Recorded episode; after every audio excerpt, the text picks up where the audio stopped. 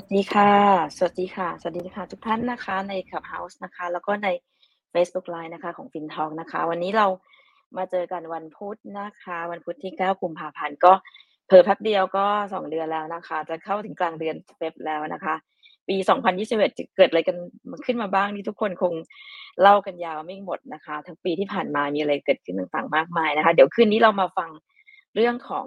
ในปี 2022 ต่อไปเรื่องการจัดการกับคริปโตเคอเรนซีนะคะ ก่อนจะเข้าถึงเนื้อหาสาระของคลับในวันนี้ก็แนะนำคลับก่อนนะคะ ก็ฟินทอของเราก็พูดเรื่อง financial การเงินการลงทุนมาตลอดทั้งปีที่ผ่านมานะคะ ทุกท่านก็คงจะได้ติดตามกันมาบ้างแล้ว แต่ท่านไหนที่ยังไม่ได้ติดตามนะคะ สามารถกด follow ในรูปบ้านสีเขียวข้างบนนะคะ ใน Clubhouse ได้แล้วก็ใน Facebook Fanpage ของ FinTalks ด้วยนะคะ แล้วเราก็ยังมี YouTube ด้วยแล้วก็ต้องมี Podcast ด้วยนะคะ โอเคค่ะ เข้าถึงตัวเมมเบอร์นะคะ เจอกันหน้าคาตามาปีกว่าละนะคะเกือบปีแล้วนะคะ ก็จริงๆกุมภานี้ก็จะครบปีนะคะของ Clubhouse แล้วนะคะ ที่เราเริ่มคุยกันนะคะ ก็ยังไงก็หนึ่งปีแล้วนะคะ รู้จักกันมาเกือบทุกอาทิตย์แล้วนะคะ ไปดูในไบโอได้นะคะออร่านะคะ ก็ดูในเรื่องของการเงินการลงทุนการจัดการนะคะ แล้วก็ทำธุรกิจเกี่ยวกับการเขาเรียกว่าลงทุนนะคะ ในหุ้นต่างประเทศด้วยเช่นกันนะคะ member ท่านต่อไปนะคะ คุณเอิร์ธค่ะ คุณเอิร์ธแนะนำตัวนิดนึงค่ะ ครับสวัสดีครับครับ ก็ผมชื่อเอิร์ธนะครับ ก็อ่าผมอ่ามีฉายานะครับในโลกของคริปโตนะครับอ่าเอิร์ธ DeFi นะครับก็วันนี้นะครับก็จะมาขอฟังหน่อยนะครับ ว่าวันนี้จัดพอร์ตคริปโตยังไงนะครับ โดยคริปโตอินฟลูเอนเซอร์ทั้งหลายที่สองท่านที่เราชวนมานะครับ รวมถึงมีแขกรับเชิญพิเศษด้วยนะครับ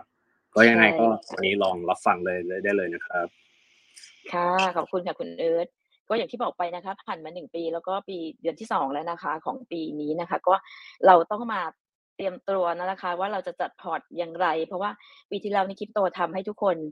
ร่ำรวยกันมาเยอะเหมือนกัน แล้วก็อาจจะทำให้ทุกคนเสียด้วยเหมือนกัน เช่นกันนะคะ ปีนี้ลองมาฟังดูว่าเราจะจัดการยังไงนะคะ ให้เราสามารถที่จะจัดการกับพอร์ตการลงทุนไม่ใช่คริปโตอย่างเดียวจะเรื่องอื่นๆด้วยทุก asset ด้วยทำไงให้มันมีความเหมาะสมด้วยนะคะ กับสถานการณ์ปัจจุบันด้วยเรื่องเฟดเรื่องอะไรต่างๆ ที่เข้ามาพูดคุยกันนะคะ วันนี้เรามี speaker นะคะท่านแรกนะคะ ก็คุ้นเคยกับ เรายังเป็นอย่างดีนะคะ คุณแชมป์นะคะ คุณกิติทัศน์เบนจะเจริญพัฒนะคุณแชมป์เจ้าของเพจ I Learn A Lot นะคะ สวัสดีค่ะคุณแชมป์สวัสดีค่ะ สวัสดีครับ สวัสดีครับค่ะเจอหน้ากันตามคาเฟ่ได้นะคะพี่ก็ไปสิงอยู่ที่นั่นตลอดเวลาไปมาสองวันพี่เออไปบ่อยใช่เดี๋ยวพี่จะลองไปเยี่ยมชมบ้างนะคะได้ข่าวว่าสวยขึ้นเยอะเลยนะคะ มีการตกแต่งสวยงามนะเขาไปนั่งใช้บริการมาก ก็มีเพื่อนๆ partner อะไรที่อยู่ในโลกคริปโตเราเนี่ยแหละไปไปไปมาครับ ใช่ ค่ะ เดี๋ยวอยู่ที่ไหนนะคะ คุณแชมป์อยู่อยู่ที่เอ่อซีคอนศรีนครินทร์ครับ ได้ค่ะเผื่อใครยังไม่เคยไปนะคะแวะเข้าไปเยี่ยมชมได้นะคะ เดี๋ยวขอแนะนำอีกท่านหนึ่งนะคะ guest speaker ของเราอีกท่านหนึ่งก็คือคุณปานนะคะ จาก Q Lion นะคะอ่า Community Creator ของ Influencer นะคะ สวัสดีค่ะคุณปานนะคะ อยู่ใน อยู่ใน Clubhouse ใน Facebook ด้วย สวัสดีค่ะ ครับ สวัสดีครับ ค่ะ โอเคค่ะ เดี๋ยวเรามาแนะนำตัวคร่าวๆกันนะคะ เดี๋ยวขอแนะนำแขกอีกท่านหนึ่งก่อนนะคะ อันนี้เป็นแขกรับเชิญเซอร์ไพรส์ของเรานะคะ พี่คิวพยตอนนะคะ เจ้าของเพจ Mooncat แมวกาวเกมนะคะ พี่คิวสวัสดีค่ะ สวัสดีครับ สวัสดีครับ ค่ะ ไม่ได้ฉุกละหุกมากฉุกละหุกมาก เป็นโชว์ไฟไหม้นิดนึงอะไรอย่างเงี้ยค่ะ ก็สนุกสนานเพราะว่าเราอยากให้พูดคุยแบบสบายๆพี่คิวก็รู้จัก speaker ทั้งสองท่านเป็นอย่างดี ก็เผื่อเราจะได้มีอะไรแลกเปลี่ยนกันด้วย แล้วก็คุ้นเคยกับวิน FinTalk เพจอ่าเวทีนี้อยู่แล้วนะคะ ยังไงพูดคุยกันได้เต็มที่เลยนะคะ ก่อนจะเข้าถึงเนื้อหาสาระนะคะ ขออนุญาตให้คุณแชมป์แนะนำแคชชัพให้ฟังหน่อยว่าตอนนี้ทำอะไรเป็นยังไงบ้างที่ผ่านมาเราเจอกันเมื่อปีที่แล้วนะคะก็นี่ผ่านมาหลายเดือนแล้วตอนนี้คุณแชมป์มีอะไรยังไงบ้างคะแนะนำให้นิดนึงค่ะ ครับผมตอนนี้ก็ต้องบอกว่าตอนนี้ก็ถ้าในโลกคริปโตเราก็ถือว่าเรื่อยๆนะครับ ก็มันก็ต้องบอกว่าปีปีนี้เป็นปีที่ผมเองก็เข้ามาศึกษาหลาย ๆ อย่างมากขึ้นครับ ไม่ว่าจะเป็นเรื่องของทางฝั่ง NFT เนาะครั้งที่แล้วที่เราคุยกันเนี่ยผมผมก็ไปดูเรื่องไปหนักทางด้านแบบพวก d e f าแต่เราก็ยังเทรดเป็นหลักอยู่เหมือนกัน แต่ก็แบบมีไปเรียนรู้เรื่อง d e f ามากขึ้น ในปีที่ผ่านมาเนี่ยตัว NFT ก็ถือว่าน่าจะน่าจะ หนึ่งถึงสองเดือนนี้ดีกว่า น่าจะเป็นกระแสที่ที่กำลังมาในช่วงนี้นะครับช่วงนี้ก็เลยแบบโอเค น่ากำลังกำลังดูมันอยู่ครับ ครับผมได้ค่ะสั้นๆก่อนใช่ไหมคะเดี๋ยวจะยาวกว่านี้ใช่เดี๋ยวมีเดี๋ยวมีเป็นสไลด์เลยครับ เดี๋ยวยาวเลยครับคุณแชมป์ลงสิบอย่างเลย โอ้โห ผมว่าถึงตื่นะนเต้นดีค่ะจะได้มาแชร์ประสบการณ์กันนะคะว่าครับอย่างไรบ้างนะคะ โอเคค่ะ อีกท่านหนึ่งนะคะ คุณปานนะคะ คุณปานแนะนำนิดนึงได้ไหมคะ อันนี้เราเป็นเอ่อ speaker ท่านใหม่ที่มาอยู่บนเวทีของเราอาจจะแนะนำตัวคร่าวๆสักนิดได้ไหมคะเชิญค่ะคุณปานอ๋อสวัสดีครับปานครับก็เป็นนักลงทุนทั้งหุ้นกับคริปโตครับ ส่วนใหญ่ก็อยู่ในอเมริกากับจีนนะครับเอ่อมีช่องไปแจมๆกับ x Bitcoin Thailand แล้วก็ ทำรายการร่วมกับน้องยิง x Bitcoin แล้วก็ทำกับพี่คิวครับเอ่อมีทำ commu เล็กๆ กลุ่มตัวเองอยู่ใน Telegram บ้างครับ ก็ฝากเนื้อฝากตัวด้วยครับ มือใหม่ครับอ๋อไม่ไม่ใหม่มั้งคะได้ยินกิตติศัพท์เหมือนกันแล้วขอถามนิดนึงฉายาคิวไลออนสติมมาจากอะไรนะคะมีที่มาที่ไปไหมคะอ๋อครับ มันจริง ๆมาจากเอ่อตอนแรก โอ้ยอะนิดนึงแล้วกันครับ ก็อะเอ่อ ไม่ยาวๆก็ได้ค่ะ อยากอยากทราบเหมือนกันเมื่อกี้อ่านอยู่เอ๊ะจะอ่านออกเสียงยังไงไม่แน่ใจ แล้วมีที่มาที่ไปยังไงอืมจริงๆมาจากตัวตัวนิยายปรัมปรากรีกครับ ก็คือเฮอร์คิวลิสนะครับ ที่เขาฆ่าสิงโตนีเมียนนะครับก็คือใจอยากสื่อแค่ว่าที่วันที่เริ่มเข้ามานี่ก็คือแค่รู้สึกว่าเอออยากมา contribute อยากมาให้อะไรที่เป็นแบบความรู้สำหรับคนที่จะไปลงทุน แล้วก็เหมือนติดอาวุธให้เขาแค่นั้นนะครับแต่นี่จะตั้งชื่อเฮอร์คิวลิสเฉยๆก็รู้สึกเอ๊ะกระดากยังไงไม่รู้ ก็เลยก็เลยกลายเป็น Q Lion ครับ อ๋อที่มาที่ไป โอเคใช่ครับจำง่ายขึ้นเยอะเลยค่ะ ว่าเป็นเฮอร์คิวลิส Q Lion เนาะขอบคุณครับ ขอบคุณค่ะท่านต่อไปพี่คิวค่ะพี่คิวเราไม่ได้เจอกันเป็นหลายเดือนเหมือนกันนะคะ ครับผมสวัสดีครับพี่ออร่าจริงค่ะๆผมผมผมแทบจะลืมรหัสเข้า Clubhouse ผมไปแล้วนะเนี่ยผมไม่ได้เข้านานมากเลยนะน่าจะเป็นปีแล้วเนี่ยพี่ออร่าก็ทักมาอะไรเงี้ย จริงๆ พอรู้ว่าพี่ปานพี่แชมป์จะมาผมกะมานั่งเกาะหน้าเวทีเฉยๆอะผมไม่ได้มีอะไรมาแชร์มากมายเหมือนพี่ๆเขานะแชร์ได้เลยเต็มที่เต็มที่ครับผม ก็ตอนนี้ก็ทำเพจ Mooncat แมวกาวเกมครับ เป็นเพจเกี่ยวกับอ่าเกมไฟล์เกมไฟล์ก็เป็นเกมพวกเกม NFT อะไรพวกเนี้ยตอนนี้ผมก็น่าจะประมาณแปดเก้าสิบเปอร์เซ็นของชีวิตผมก็คือนั่งเล่นเกมแล้วครับเออก็ดูก็มีความสุขนะคะพี่คิวครับผมครับผม ตอนนี้ก็เล่นเกมเอ่อเล่นเกมตั้งหลัก ๆ ก็ก็จะมีก็จะมีตัวที่ตัวที่เอ่อเราพอจะ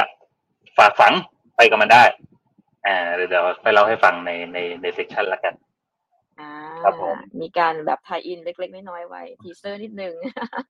ให้เราอยากลุ้นต่อนะคะ ก็เดี๋ยวเราติดตามพี่คิวได้เลยนะคะ จริง ๆ วันนี้ก็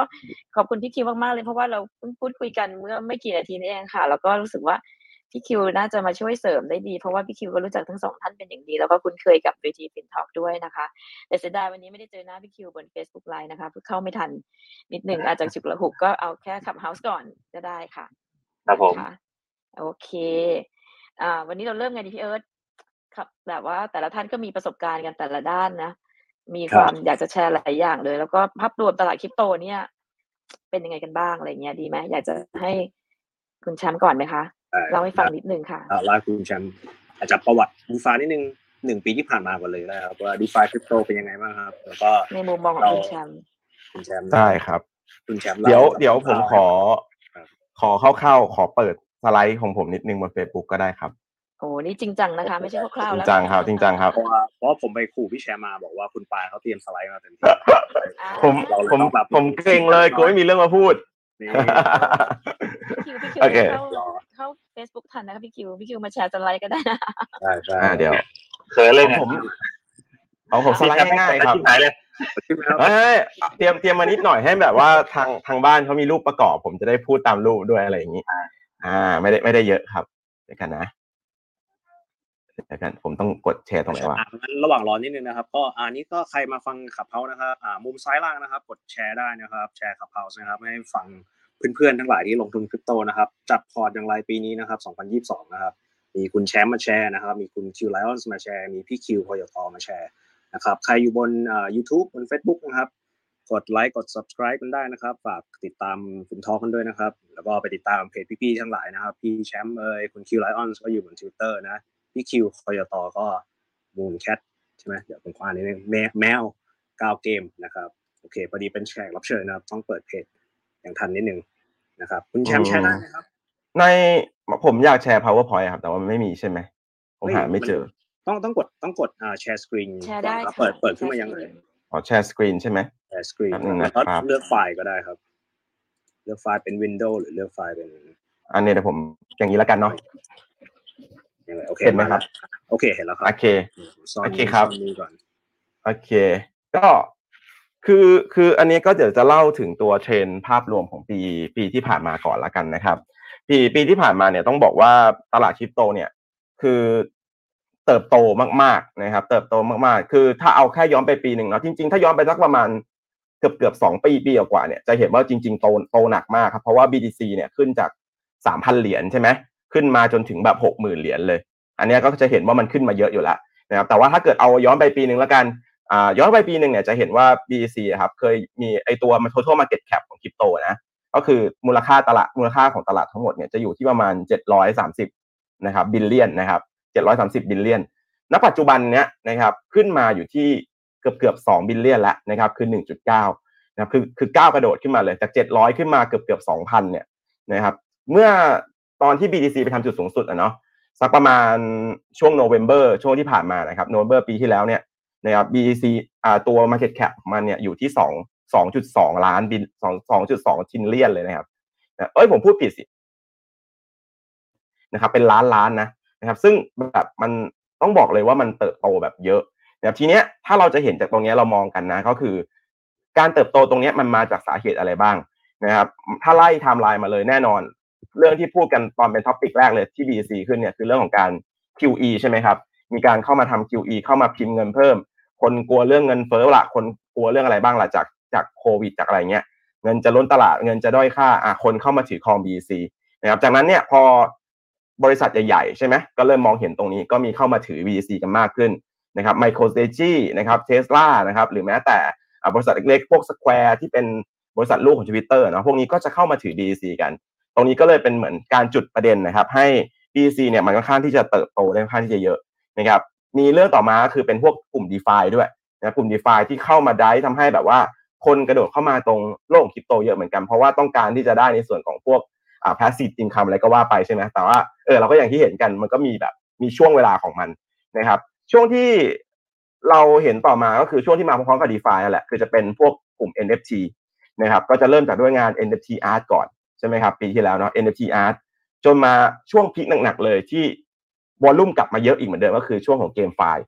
นะครับช่วงเกมไฟล์เนี่ยคนตอนนั้นคนก็ไฮกันมากๆเลยนะครับมีเกมที่เล่นแล้วได้เงินนู่นนี่นั่นอะไรไปนะครับ แล้วก็อะโอเค พอเกมไฟล์จบนะครับปิมปิมมาช่วงหลังเนี่ยก็จะเห็น Metaverse นะครับ Metaverse จริงๆต้องบอกว่าเกมไฟล์ยังไม่ได้จบนะมันก็จะมีแบบค่อยๆมาแต่ว่ามันจะไฮเป็นช่วง Metaverse เนี่ยก็คือเป็นเหมือนเขาเรียกว่าอะไรเป็นเหมือนขึ้นลูกใหญ่แล้วเพราะว่า ก็นำพาบริษัทอย่างเช่น ทาง Facebook ใช่ไหมที่จะมาสนใจทำตัว Meta ใช่ไหมครับจะทำตัว Meta แล้วก็มีการระดมทุนในกลุ่มพวกแซมพวกมานา มีแบรนด์ดัง ๆ เข้ามาจับผลงานเข้าไปจับจองพื้นที่ใน Metaverse กันเยอะขึ้น พวกนี้ครับก็จะเป็นตัวเร่งเนาะทำให้ในช่วงที่ผ่านมานะครับปีที่ผ่านมาเนี่ยคริปโตมันค่อนข้างที่จะเติบโตได้แบบแบบเยอะทีเดียวนะครับ ทีนี้อ่าถ้าเราอย่างอย่างอย่างผมเนาะถ้าอย่างช่วงนี้เองเนี่ยถ้าเราดู อย่างเช่นกลุ่ม DeFi แล้วกัน กลุ่ม d e f าเนี่ยหลาย ๆ คนก็มองว่าบางทีเนี่ยมันอาจจะแบบว่าไม่ได้เติบโตเยอะอะไรขนาดนั้นแล้วใช่ไหมครับแต่ว่าจริงๆเนี่ยถ้าเราดู volume ย้อนหลังสักหนึ่งปีเนี่ยหนึ่งปีย้อนหลังที่แล้วครับตัว d e f าเองเนี่ยมันประมาณ 50 billion เท่านั้นนะครับ volume total value lock นะครับของทั้งระบบเลย 50 billion เท่านั้น แต่ว่าณปัจจุบันเนี่ยก็ 122 billion ไปแล้วนะครับซึ่งถือว่าเยอะเยอะมากๆ เติบโตขึ้นอีกประมาณเกือบร้อยกว่าเปอร์เซ็นต์ นะครับก็ยังก็ยังดูดีอยู่นะ ถึงแม้แต่แบบบางตัวมันจะดูสมๆไปแต่ว่าตัวที่แข็งแกร่งเองที่มีการใช้งานอยู่เนี่ยมันก็ยังมีคนใช้อยู่เรื่อยๆนะครับคนชอบแบบในเรื่องของพวก lending กู้ทด stable coin อะไรแบบนี้ครับก็ยังมีคนมีคนทำตรงนี้อยู่นะครับอะอันนี้ก็แชร์คร่าวๆนะครับว่าปีที่แล้วเนี่ยภาพรวมเป็นยังไงบ้าง อย่างปีนี้มันก็จะมีกระแสใหม่ที่มาเหมือนกันแต่เดี๋ยวเราเราค่อยมาเล่าคุยกันแล้วกันนะครับ ประมาณนี้ครับ อืมครับครับก็ได้เห็นภาพ ใช่รวมภาพภาพรวมคร่าวภาพรวมของข่าวเลยครับเอ๊ะครับ คุณปานครับเอ๊ะครับครับพอดีไม่เห็นหน้าเลยไม่ค่อยแน่ใจครับครับคุณปานจะโอเคแชร์สไลด์เหมือนกันใช่ไหมคะครับแต่ว่าจะคุมาณคิคุณปานอยากเริ่มยังไงดีเอ่ยว่าเป็นสไลด์เลยไหมหรือว่าจะให้สไลด์เลยก็ได้สไลด์เลยนะโอเคคได้รับคำถามแรกคริปโตใช่ไหมครับ ระวังลื่นนะครับ สไลด์เนี่ยครับโอ้แย่เลยครับเอผมโอเคต้องกดครันี้บใช่ไหมโอเคครับ ก็วันนี้วันนี้ ออกออกตัวก่อนนะครับ มามาพัทยามานอนแบบโรงแรมบ้านสวน ปกติจะมีเสียงจิ้งหรีด วันนี้อาจจะมีทั้งจิ้งหรีดกบอึ่งอ่างเสียงอะไรนะได้เลยค่ะเสียงเรามารใกล้ชิยาดทธรนิดรมนึงชาติมีมีเพื่อนเยอะดีครับ มีเพื่อนเยอะดี อยากนอนเป็นบ้านสวนกันโอเค ก็ถือว่า wrap up ให้ให้คนที่มาใหม่ด้วยแล้วกันนะครับ คือคือเมื่อกี้คุณแชมป์พูดพูดดีมากแล้วครับคำว่าคริปโตเคอเรนซีเนี่ยจริง ๆ ปีนี้มันมีอยู่อยู่ ประมาณสามประเด็นนะครับเรากำลังจะเห็น BTC เนี่ยปรับตัวเข้าสู่ stage ใหม่นะครับเริ่มแรกเนี่ยย้อนกลับให้หน่อย BTC ตอนแรกเนี่ยก็เป็นกลุ่มโปรแกรมเมอร์นะคิดขึ้นมาเพื่อถ่ายโอนสินทรัพย์นะถ่ายโอนค่าจ้างอะไรก็ตามแต่โดยที่ไม่ต้องมีตัวกลางตรวจสอบไม่ได้ใช่ไหมครับสักพักคนก็เชื่อเยอะขึ้นนะมีคนศรัทธามากขึ้น ก็ไปสู่ระบบของการมาทำเข้าสู่ตลาดเทรดดิ้งจนอันนี้เข้าสู่ยุคที่สาม นะครับคนมันเชื่อมากขึ้น แล้วด้วยคอนเซปที่เขาเป็นดิจิทัลโกนะเราจะได้ยินคำพูดในยุคนี้ว่าเป็น risk free นะครับ backup asset มันก็จะสอดคล้องกับ diversify ใช่ไหมก็จะมีหลาย ๆ กองทุนเข้ามาถือ BTC เพื่อกระจายความเสี่ยงนะครับแต่สิ่งที่เราเห็นในเอลซาวาดอร์ในกำลังจะเกิดในอียิปต์แล้วก็กลุ่มที่เป็นแอฟริกาใต้หลาย ๆ อันนะครับมันจะเข้าสู่ stage ที่4 เราเรียกว่า BTC เนี่ยจะกลายไปเป็น backup for international currency หมายความว่าอะไรหมายความว่า ในเมื่อ digital gold อะมันเหนือกว่า physical gold หลาย ๆ อย่างนะครับดังนั้นต่อไปเนี่ยธนาคารกลางแต่ละประเทศจะเริ่มเก็บ BTC เข้าไป เพื่อแทนที่ทองคำสำรอง อันนี้คือ stage ที่กำลังจะเข้าถัดไป ซึ่งอันนี้ยอมรับว่าใช้เวลา เพราะว่าถ้าเราไปดูตัวทองคำที่ยังค้างอยู่ในโลกนะครับ มันใช้เวลา 17 ปีกว่าจะกว่าจะขุดหมด นะด้วยอัตราการใช้งานขนาดเนี้ยนะครับเพราะงั้นมันใช้เวลาแต่มันจะค่อยๆ โตไปเรื่อยๆถ้าเราคิด value ของมันเนาะแค่มันแทนที่ทองได้เนี่ยก็คือราวๆห้าแสนห้าหมื่นดอลลาร์ใช่ไหมครับถ้าเราไปรวมกับพวกการเก็งกำไรนะครับ ความต้องการที่ไป hedging port เป็น backup asset นะครับหรือรวมไปถึงอนาคตเนี่ยเอาไปค้ำในระบบของ on chain มันเลยเป็นเหตุผลที่ทำไม ARK เขา บอกว่าเนี่ยปี 2030 มันจะ 1.36 ล้านดอลลาร์ไงครับพูดง่ายคือเรากำลังเข้าสู่ stage ที่ 4 ซึ่งอันนี้บางทีเราเราไม่ get เนาะว่า คือคือถ้าอยากรู้ว่า Yassine คนที่ทำ paper ARK นะเป็นคนยังไงนะต้องไปฟังสัมภาษณ์เก่าๆเขาเป็นเป็น nerd nerdy อะแล้วก็เป็น genius ด้วยคือเขาไปออกรายการสัมภาษณ์นี่พอเจอพิธีกรถามแบบไม่ถูกใจถึงขั้น ถึงขั้นบ่นพิธีกรกลางรายการอะแบบทำไมคุณ ไม่เข้าใจเรื่องง่าย ๆ ขนาดนี้ แล้วคุณยังมีหน้าพิธีกรอีกเหรออะไรเงี้ยเขาเป็นสไตล์นั้นเลยตายแล้วน่ากลัวมากนะคะ อย่ามาบ่นในรายการก็มีมีอีรันอีกคนนึงนะอีรันก็สไตล์เนี้ยตอนที่ Wall Street Journal สัมภาษณ์เขาอะผมผมฟังแล้วผมก็ยังหงุดหงิดเนาะคือเขามีเวลา 15 นาทีในการสัมภาษณ์อีลอนนะแต่คำถามที่เขาถามที่เขาถาม IR ก็ได้ไม่ต้องมาถามอีลอนเนี่ยอีลอนก็แบบเออข้ามไปเถอะคำถามนี้อีลอนก็เป็นสไตล์นั้นอะไรอย่างเงี้ยเพราะฉะนั้นประเด็นแรกนะฮะเราจะเห็น BTC กำลังจะเข้าสู่ stage ใหม่ นะครับ ซึ่งหลังจาก stage ที่4ที่ผมก็ไม่รู้แล้วว่าเขาจะไปเป็นอะไรนะแต่ว่าเนี่ยทำไมเหตุผลที่1ล้านดอลลาร์มันจะเป็นเพราะอย่างนี้นะครับ ทีนี้ stage ถัดมาเอ้ยประเด็นถัดมาก็คือเรื่องของของ coin หรือโทเค็นเนาะเอ่อตอนนี้ต้องยอมรับนะครับ เดี๋ยวผมมาจะไปแตะอีกครั้งหนึ่งเนาะตอนท้ายอ่าแต่ว่ามันจะเป็นจริง ๆ ถ้าไปดูตัวคลิปที่ทำกับพี่คิวเนาะตั้งแต่ช่วงปลายปีที่แล้วอะรายการเราเตือนมาตลอดนะว่าปีเนี้ย มันจะมันจะดับนะ เพราะว่าคีย์ของการที่ราคาจะไปต่อมันอยู่ที่ mass adoption อ่านะครับ mass adoption ใครเป็นคนกำหนดให้เกิด mass adoption มันก็คือรัฐบาลนะตามทันนะครับ ในเมื่อรัฐบาลมีการเซโนนะครับผมบอกแล้วว่าลา follow เนี่ยหนึ่งให้ follow ตัว developer นะครับเพราะว่า developer เนี่ยถ้าเขาเก่งโค้ดเขาดี เขาทำมาตอบโจทย์ลูกค้ามันจะไป อันที่สองคือดูมาโครนะครับ ถ้ามาโครมันไม่เอื้อ ต่อให้บริษัทมันดีแค่ไหนก็ไม่รอด และสามก็คือให้ดู regulator ปีนี้ regulator เนี่ยเขาเซโนอยู่เขามีผลในการเซโนนะครับอ่าเดี๋ยวค่อยมาแตะอีกทีหนึ่งแต่เราจะเห็นอยู่สองภูมิภาคที่เซเยสนะครับสองภูมิภาคที่ say yes ก็คือยุโรป ยุโรปเนี่ยทำเรื่องรอมาประมาณ 3 ปีแล้วนะครับ ถ้าไปอ่าน VCCV ตัวล่าสุด VCCV นี่เป็นของสวิสนะครับ ก็ต้องให้เครดิตฝั่งตระกูลวอลเบิร์กนะเขา set up ตัวคริปโตไว้เป็นอย่างดี เพราะงั้นฝั่งของยุโรปตอนนี้มีกฎหมายรองรับคริปโตเรียบร้อยแล้ว คนอยาก ICO ถูกกฎหมาย เข้าไปคุยกับกลตไปคุยกับ SEC เลยถูกกฎหมายนะครับ คนจะเข้ามาสู่โลกของคริปโตเนี่ยต้องทำอิเล็กทรอนิกส์ KYC นะครับ เพราะงั้นเมื่อเขาควบคุมได้คอนโทรลได้ฝั่งของยุโรปเนี่ยจะเป็นปีที่ปีที่ดีของเขาในปีนี้นะครับ ฝั่งถัดมาที่คนก็จะเป็นเป็น misunderstood เนาะเป็นเป็น mis เนาะเป็น misnomer เยอะก็คือฝั่งจีน จีนเนี่ยเขาแบน miner นะครับเขาไม่ได้แบนคริปโตนะถ้าเราไปดูการใช้บล็อกเชนหรือแม้กระทั่งเงินลงทุนในบล็อกเชนของจีนเนี่ยโตขึ้นตลอดนะครับอ่า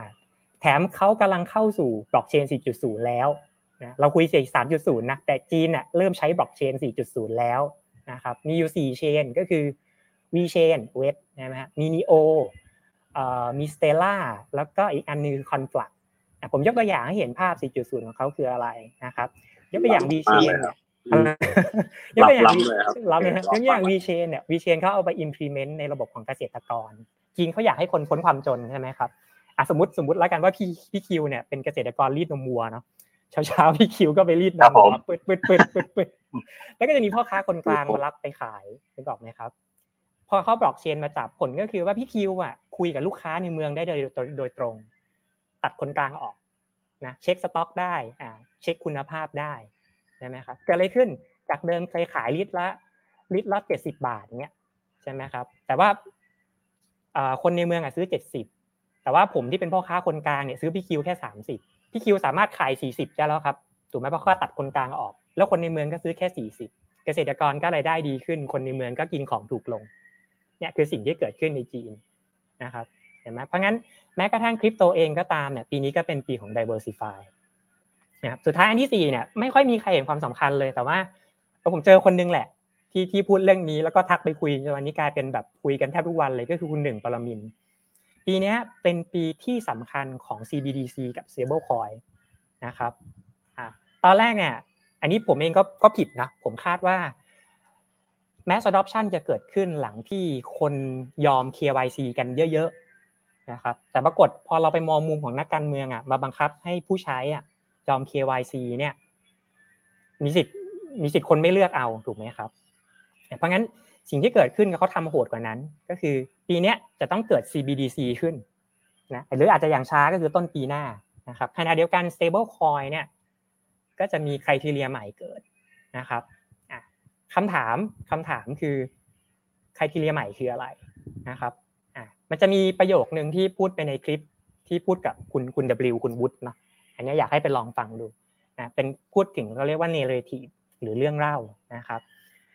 เอ่อผมเป็นคนหนึ่งที่อาเกนเนาะว่าดอลลาร์มันจะเสื่อมค่าลงเรื่อยๆผมเป็นคนหนึ่งที่อาเกนดอลลาร์ไม่มีวันพังพินาศนะครับดอลลาร์มีวันพังพินาศเพราะถ้าดอลลาร์พังพินาศคือมันพังทั้งโลกนะเขาจะมี narrative ใหม่เรื่องเล่าใหม่เกิดนะครับ ถ้าโดยข้อมูลที่มีณตอนนี้นะครับผมผมใส่ดอกจันไว้ตรงนี้นะข้อมูลที่มีณตอนนี้นะครับ สิ่งที่จะเกิดก็คือในโลกจริงเนี่ยจะเป็น CBDC ของแต่ละประเทศนั้นๆ ยกตัวอย่างเช่นถ้าเป็นของไทยก็คือ CBDC ไทยบาท ใช่ไหมครับถ้าเป็นของเกาหลีออกแล้วเนาะ CBDC วอนใช่ไหมครับถ้าเป็นของอเมริกาก็จะมี CBDC ดอลลาร์นะครับมันจะเกิดสิ่งที่เรียกว่า layer money ขึ้นเนี่ยไปลองอ่านดูเนาะที่เป็นเป็นสามเหลี่ยมพีระมิดสองรูป ระบบการเงินแบบเก่า ระบบการเงินแบบใหม่ ระบบการเงินแบบใหม่นี่ก็คือ BTC จะเป็น layer ศูนย์เป็นตัว top up สุดของตัวพีระมิดนะ narrative มันเกิดอะไรขึ้นนะครับ ก็คือ CBDC เนี่ยจะ back โดย BTC นะครับ แล้วก็ asset เก่าๆยังอยู่นะ มันจะค่อยๆ เปลี่ยนถ่าย off chain on chain off chain on chain เนี่ยจากเดิม offline total เนาะกลายเป็น off chain on chain สลับไปสลับมานะครับพูดง่ายๆมันเป็น digital transformation นะถัดมาอีกเกิดอะไรขึ้นครับทำยังไงจะให้ดอลลาร์กลับมาเป็นที่ต้องการอะฟังดีๆนะครับทำยังไงจะให้เกิด narrative ที่ดอลลาร์กลับมาเป็นที่ต้องการ ณ ตอนเนี้ยเราไปสังเกตนะ คนบอกว่าดอลลาร์เนี่ยเฟ้อเฟ้อเฟ้อแต่ dollar index ขึ้น ขึ้นเพราะอะไร เพราะ พอเปิดเมืองอสมมติประเทศไทยจะซื้อขายกับเยอรมันอย่างเงี้ยเยอรมันไม่อยากได้ไทยบาทนะเราก็ต้อง convert จากตัวไทยบาทเนี่ยไปเป็นดอลลาร์ก่อน แล้วเยอรมันถึงรับดอลลาร์ฉันได้ฉันนั้นนะครับ สิ่งที่จะเกิดแน่ๆคือ รัฐบาลเนี่ยจะต้องบังคับว่า stable coin ตัวไหนอยากจะใช้งานได้ถูกกฎหมาย ต้องเอาดอลลาร์มา backตามทันไหมครับ ต้องเอาดอลลาร์มา back ทันทีที่เกิดประโยคเนี้ย มันจะเป็นเปลี่ยนระเบียบของ stable coin ทั้งหมดเลย เราจะเอาสินทรัพย์อื่นๆมา back เนี่ย คุณใช้ได้ใน on chain นะ แต่คุณเชื่อมกับโลกจริงไม่ได้อะทีนี้ถ้าเราเห็นท่อนนี้เราก็จะเริ่มเห็นแล้วนะว่า stable coin ในตลาดเนี่ยตัวไหนมีความเสี่ยงกับสิ่งนี้ แล้วเราก็เริ่มเห็นแล้วว่า Do Kwon เนี่ยของ Luna ที่ทำ USD เนี่ยขยับตัวบางอย่างละนะครับ เพราะเขารู้ทันนะแต่ว่าเขาจะออกมาเวไหนเนี่ยยังข้อมูลยังน้อยไปยังไม่กล้าพูดนะครับ แต่ปีเนี้ยเขาจะเซตอัพระบบอย่างนี้ขึ้น ก็สมมติมีเสียวๆเลยครับเพราะว่าทีมที่อยู่ครับสมมติต้องไปฟังกันเดิมแล้วใช่ไหมสมมติน้องเอิร์ธอยากจะอยากจะทำ stable coin ของตัวเองเป็น private stable coin อะก็ไม่มีปัญหาอะไรน้องเอิร์ธไปคุยกับกรตเลยแล้วน้องเอิร์ธก็เอาไทยบาทนะเขามาค้ำแต่ถ้าเกิดแบบคุณออร่าอยู่อเมริกาเนี้ยอยากใช้ก็เข้าไปคุยกับกรตเลยนะครับบนออนเชนใช้ stable coin ออร่า stable coin ออร่า stable ดอลลาร์ไปเลย แต่ต้อง back up ด้วยดอลลาร์ นะครับ back up ด้วยดอลลาร์นะมันทำให้เกิดอะไรขึ้นเอ่อคราวนี้มันจะตรวจสอบได้ทั้ง on chain และ off chain อ่าเอ็กชแนต้องได้รับการตรวจสอบอะผมยกตัวอย่างเอ่อแพลตฟอร์มแพลตฟอร์มหนึ่งแล้วกันเนาะพอดีเคยพูดมาแล้วแหละเลยกล้าพูดนะครับ ชื่อ TaxBit TaxBit TaxBit เนี่ยจะตรวจสอบ transaction ที่เกิดใน off chain หรือเกิดใน exchange นะครับแบบเรียลไทม์และขณะเดียวกัน TaxBit อะ ที่ถ้าเราไปสังเกตมีช่วงหนึ่งที่ Uni Uniswap อะโดนตบลบ account นะครับพอตบลบ account เสร็จ Uniswap ยอมให้ TaxBit ไปตรวจ on chain ได้แล้วนะครับเพราะงั้นตอนนี้สรุปแล้วเราหนีไม่ได้แล้วนะไม่ว่า on chain หรือ off chain ต่อไปรัฐบาลตรวจได้ทั้งคู่แล้ว Uniswap ยอมแล้วนะครับ เบอร์หนึ่งของโลกยอมเรียบร้อยแล้วนะก็แค่ที่เหลือว่าใครจะใครจะเป็นรายต่อไปตอนนี้ตอนนี้ทันอยู่นะ ตอนนี้ทันอยู่นะเพราะงั้นเนี่ยปีนี้มันจะเป็นปีที่ ฝั่งอเมริกาเนี่ยเอ่อไม่เหนื่อยอะฝั่งอเมริกาเหนื่อยนะครับ แต่ยุโรปเนี่ยกับจีนเนี่ยจะเป็นปีที่ดี ก็ ทีนี้เมื่อกี้พูด NFT เนาะอะโอเค เราอยากให้มองอย่างนี้ก่อนครับ เรากำลังตื่นเต้นในสิ่งเล็กๆเนี่ยเรากำลังตื่นเต้นในสิ่งเล็กๆหมายความว่าอะไร เราไปดูปริมาณเม็ดเงินนะครับ เนี่ย pie pie chart นี้ใช้ของเก่านะในไลฟ์เก่าพอดีทำไม่ทันจริงๆขอโทษด้วย เงินส่วนใหญ่มันอยู่ใน physical world นะครับเงินส่วนใหญ่มันอยู่ตรงนี้นะครับ DeFi เนี่ยเป็นแค่ส่วนเล็กๆ เห็นนะครับ NFT เนี่ยอ่ามันจะใหญ่กว่านะครับ Metaverse ใหญ่ขึ้นมาแล้วเว็บ3เนี่ยใหญ่สุด แต่อันนี้คือเรามาปรับ static นะครับทุกอย่างในโลกมันเป็น dynamic หมดนะครับสิ่งที่จะเกิดคือเป็นรูปนี้ สุดท้ายอะ NFT จะใหญ่ที่สุดคำตอบคืออะไร NFT เนี่ย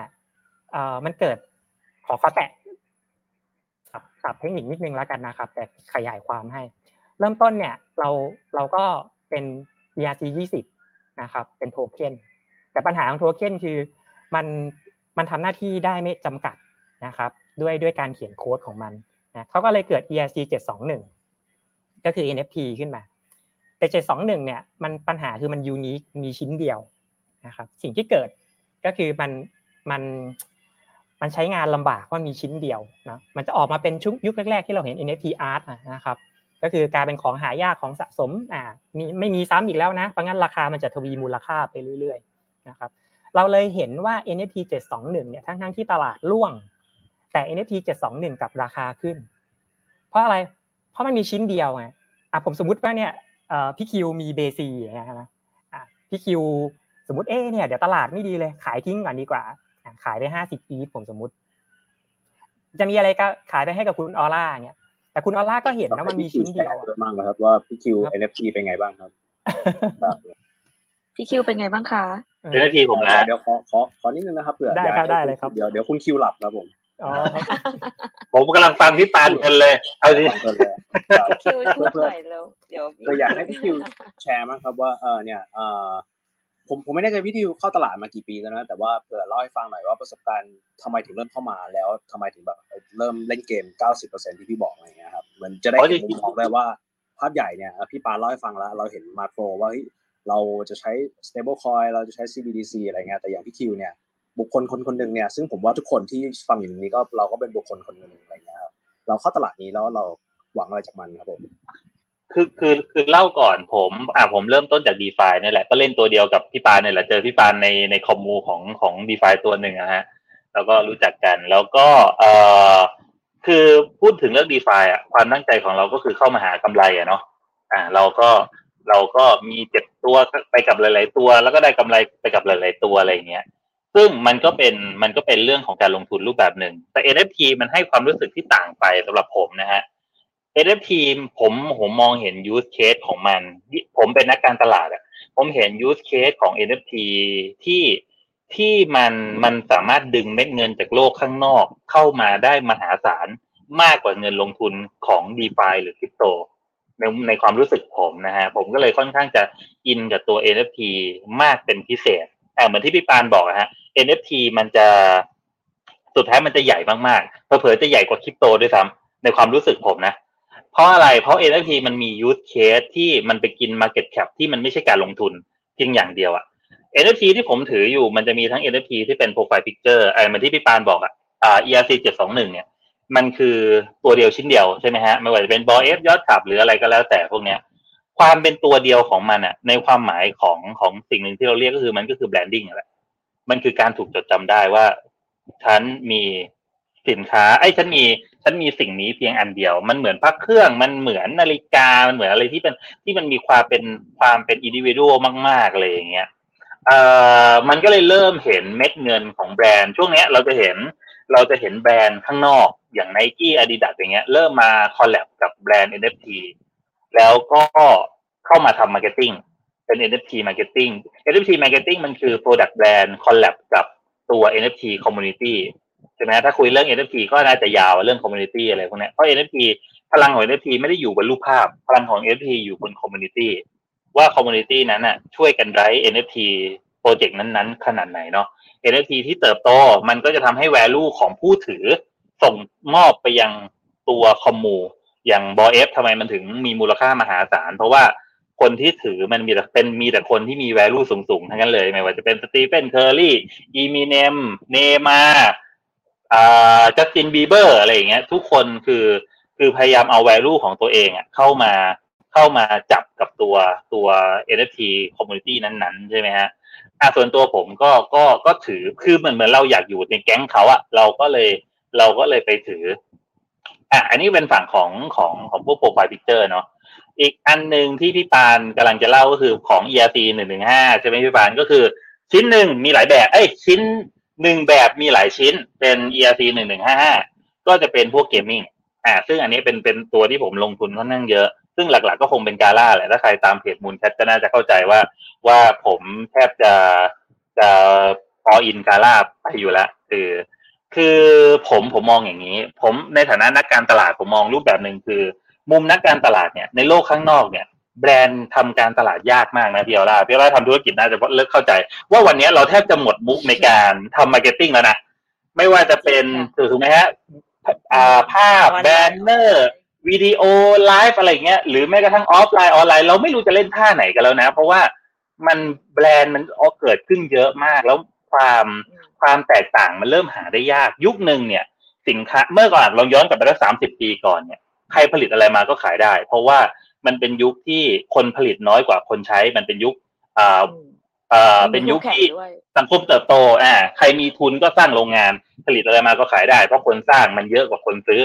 ไอ้คนสร้างมันน้อยกว่าคนซื้อผลิตอะไรมาก็ขายได้นี่หรอไหมฮะยุคต่อมาพอคนสร้างแข่งกันเยอะก็เลยเป็นยุคของที่การสร้าง differentiate ก็คือหาความแตกต่างของแบรนด์ใช่ไหมฮะพอยุคต่อมาอีกก็เป็นยุคของ relationship เป็นยุคของ relation แบรนด์ต้องทำ CRM แบรนด์ต้องทำ PR ต้องทำ relation อะไรบางอย่างกับลูกค้า คนจะมีแบรนด์ loyalty ในเรื่องของความรู้สึกมากขึ้น แต่ยุคนี้มันเป็นยุคที่คนไม่ได้มี loyalty แบรนด์ขนาดนั้นแล้วผมเลยมองว่าในฐานะมุมของคนทำทำแบรนด์อะผมว่ามันเป็นยุคของ partnership ลูกค้ากับแบรนด์จะกลายเป็น partnership กัน ก็คือลูกค้าต้องมีส่วนได้ส่วนเสียกับแบรนด์ แล้วเครื่องมืออย่างเว็บสามหรือ NFT เนี่ยมันเป็นเครื่องมือที่ทำสิ่งนั้นได้ ผมเล่าให้ฟังอย่างเช่นเกมที่ที่เราที่เราเล่นกันเนี่ย สมมุติว่าผมเล่นเกมใช่ไหมพี่ออล่าผมเป็นตัวละครหนึ่งตัวอ่าผมเข้าไปทำภารกิจอะไรบางอย่าง แล้วผมได้เงินมาคำถามคือเงินนั้นมาจากไหน แน่นอนในรูปแบบในตอนนี้ผมผมบอกเลยว่า 95%ของ GameFi ตอนนี้เป็นแชร์ลูกโซ่ ก็คือเอาเงินคนใหม่จ่ายคนเก่า แต่รูปแบบที่มันจะเกิดขึ้นก็คือ รูปแบบที่แบรนด์อะจะจ่ายเงินเป็น reward ให้คนเข้ามาเล่นเกม แล้วแล้วซึมซับประสบการณ์ของแบรนด์ผ่านตัวเกม เช่น ผมจะใส่เสื้อไนกี้ในเกม แล้วเสื้อไนกี้ตัวเนี้ย มันทำให้ผมมีอิทธิฤทธิ์อะไรบางอย่างที่แฟนตาซีมากกว่าโลกข้างนอก โลกข้างนอกเนี่ยไนกี้สมมุติว่ารองเท้าไนกี้จะโฆษณาว่าเบาเนี่ย เต็มที่เขาก็เอารูปดารามาใส่คนวิ่งให้เร็ว ระโดดให้เอาทำท่ากระโดดสูงสูงๆอะไรเงี้ย เพื่อบอกว่ารองเท้าฉันเบาถูกไหมพี่ออล่ะแต่ทีนี้พอในเกมเนี่ย เราใส่รองเท้าไนกี้อะเราอาจจะบินได้เลยก็ได้นะอืมเออ แล้วการบินได้ของเราเนี่ยก็ใช่ในการบินได้ของเรานั้นอะ มันอาจจะบินได้ แล้วเราจะสามารถเข้าถึงภารกิจอะไรบางอย่างในเกม แล้วเราได้ reward มาซึ่ง reward นั้นน่ะ มันก็จะกลายเป็นงบ market มันก็จะกลายเป็นเม็ดเงินค่าโฆษณาที่แบรนด์ใส่เข้ามา มันเหมือนกับว่าคนอะ จะได้ซึมซับสินค้าผ่าน experience ผ่านตัวอวตารเออมันจะเป็นรูปแบบมันจะเป็น marketing รูปแบบใหม่ที่ที่ที่เราไม่เคยมีมาก่อนก็คือ marketing ในรูปแบบของ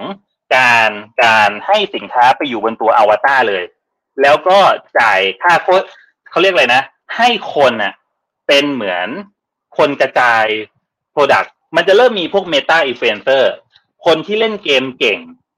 มาก ๆ คนที่ใช้ตัวละครเก่งมาก ๆ แล้วมีคนติดตาม แล้วเขาจะดูว่า เฮ้ย มึงใช้อาวุธอะไรวะ อ๋อ มึงใช้รองเท้าไนกี้ ใช้ปืนอาดิดาสใช้ใช้เสื้อ KFC ผมสมมุตินะ เออ แล้วมันมีพลังบางอย่างที่มันทำให้เขาเก่งในเกมอะไรเงี้ย มันจะกลายเป็นคนอะ จะซึมซับรูปแบบแบรนด์ เอ้ซึมซับซึมซับประสบการณ์แบรนด์ แล้วก็ loyalty กับแบรนด์ผ่านรูปแบบ ผ่านรูปแบบของตัวเกม ผ่านรูปแบบของ experience ที่แฟนตาซีกว่าโลกข้างนอกเยอะเออแล้วพอเขาออกมาโลกข้างนอกปุ๊บเขาก็จะจำได้ว่าเฮ้ยฉันใช้รองเท้านี้ในเกม แล้วฉันฉันมีกินมีใช้ด้วยรองเท้าไนกี้ในเกมอะเวลาออกมาข้างนอกปุ๊บเขาก็จะมีความรู้สึกรีเลียดอะไรบางอย่างกับกับสินค้า เอออ่าผมผมผมผมมาแบบนี้ก่อนแล้วกัน ผมผมก็เลยค่อนข้าง จะหลงไหลกับรูปแบบของการลงทุนหรือไม่ใช่การเข้าไปมีส่วนร่วม กับพื้นที่ในเกมไม่ว่าจะออกมารูปแบบไหนผมซื้อไว้ก่อน ผมไม่รู้หรอกตัวไหนมันจะเกิดไม่เกิด เพราะผมเชื่อว่า NFT หรือ Metaverse หรือเกมไฟล์ก็แล้วแต่เนี่ย ผมว่าสุดท้ายหลังฝุ่นหายตลบเนี่ยผมว่ารอดไม่ถึงห้าเปอร์เซ็นแต่ผมว่าไอ้ตัวที่รอดอะมันจะทำให้ผม cover ทุกอย่างที่ผมลงทุนไปอืมอ่าซึ่งตัวซึ่งซึ่งตัวที่เจ๊งผมก็เจ๊งไปเลยนะ ก็ศูนย์ไปเลย แต่ตัวที่รอดก็มียี่สิบห้าสิบเด้งก็มีนะ ซึ่งสุดท้ายมัน cover หมด อืม ประมาณนั้นครับ ครับ เยี่ยมไปเลยครับ จริงๆพวกนี้ก็คือลงทุนแบบเสี่ยงสูงหน่อยนะแต่เหมือนสตาร์ทอัพครับ ก็รอดด้วยหนึ่งสิบเด้งร้อยเด้งนะครับ พี่แชมป์ครับโอเคครับเผื่อเดี๋ยวพี่แชมป์หลับครับเห็นตาปื้อๆอ๋อแล้วครับพี่เป็นไปครับ โอเคเออพี่แชมป์ครับอ่าโอเคเมื่อกี้ทั้งสองท่านทั้งคุณปานทั้งพี่คิวเล่ามานิดหน่อยแล้วนะเรื่องของแบบอ่าอาจจะเป็นเรื่อง NFT อาจจะเป็นเรื่องของ stable coin CBDC ทั้งหลายอย่างเงี้ยแต่เอาเอาในส่วนของพี่แชมป์แล้วกันพี่แชมป์มองว่าอ่า เดี๋ยวผมขอกลับมาเรื่องแบบ macro ภาพรวมใหญ่ก่อนนิดนึงนะแล้วเดี๋ยวเรามาเราจะเริ่มมาเจาะตาม topic วันนี้แล้วก็คือจัดพอร์ตคริปโตนะครับ ว่าจัดอย่างไรดีแล้วแต่ละคนจัดยังไงอะไรเงี้ยครับแต่จว่าริงๆเรื่อง NFT ก็ได้ครับ จริง ๆ วันเนี้ยไอ้พี่ก่อนแล้วครับโอเคครับ จริง ๆ จริง ๆ วันเนี้ยเตรียมเตรียมเตรียมที่ที่ที่พี่เกียร์พี่คิวพี่ปานพูดอะผมเตรียมกำลังจะมาพูดเหมือนกันครับ ใช่ใช่ครับชนกันเลยเพราะว่าไม่ได้นั่งเพราะว่าใจนะคะทุกคนเพราะว่าจ NFT ริงหดๆมันเลยมันเป็นเทรนด์ที่ค่อนข้างชัดมากๆเลยครับ คือคือในเรื่องของ NFT ที่เป็น เกี่ยวกับคอมมูนิตี้อะครับคือตอนเนี้ยอย่างอย่างผมมองมองชัดเลยเนาะอันนี้ก็มีอยู่ในสไลด์เหมือนกันคือผมมองว่า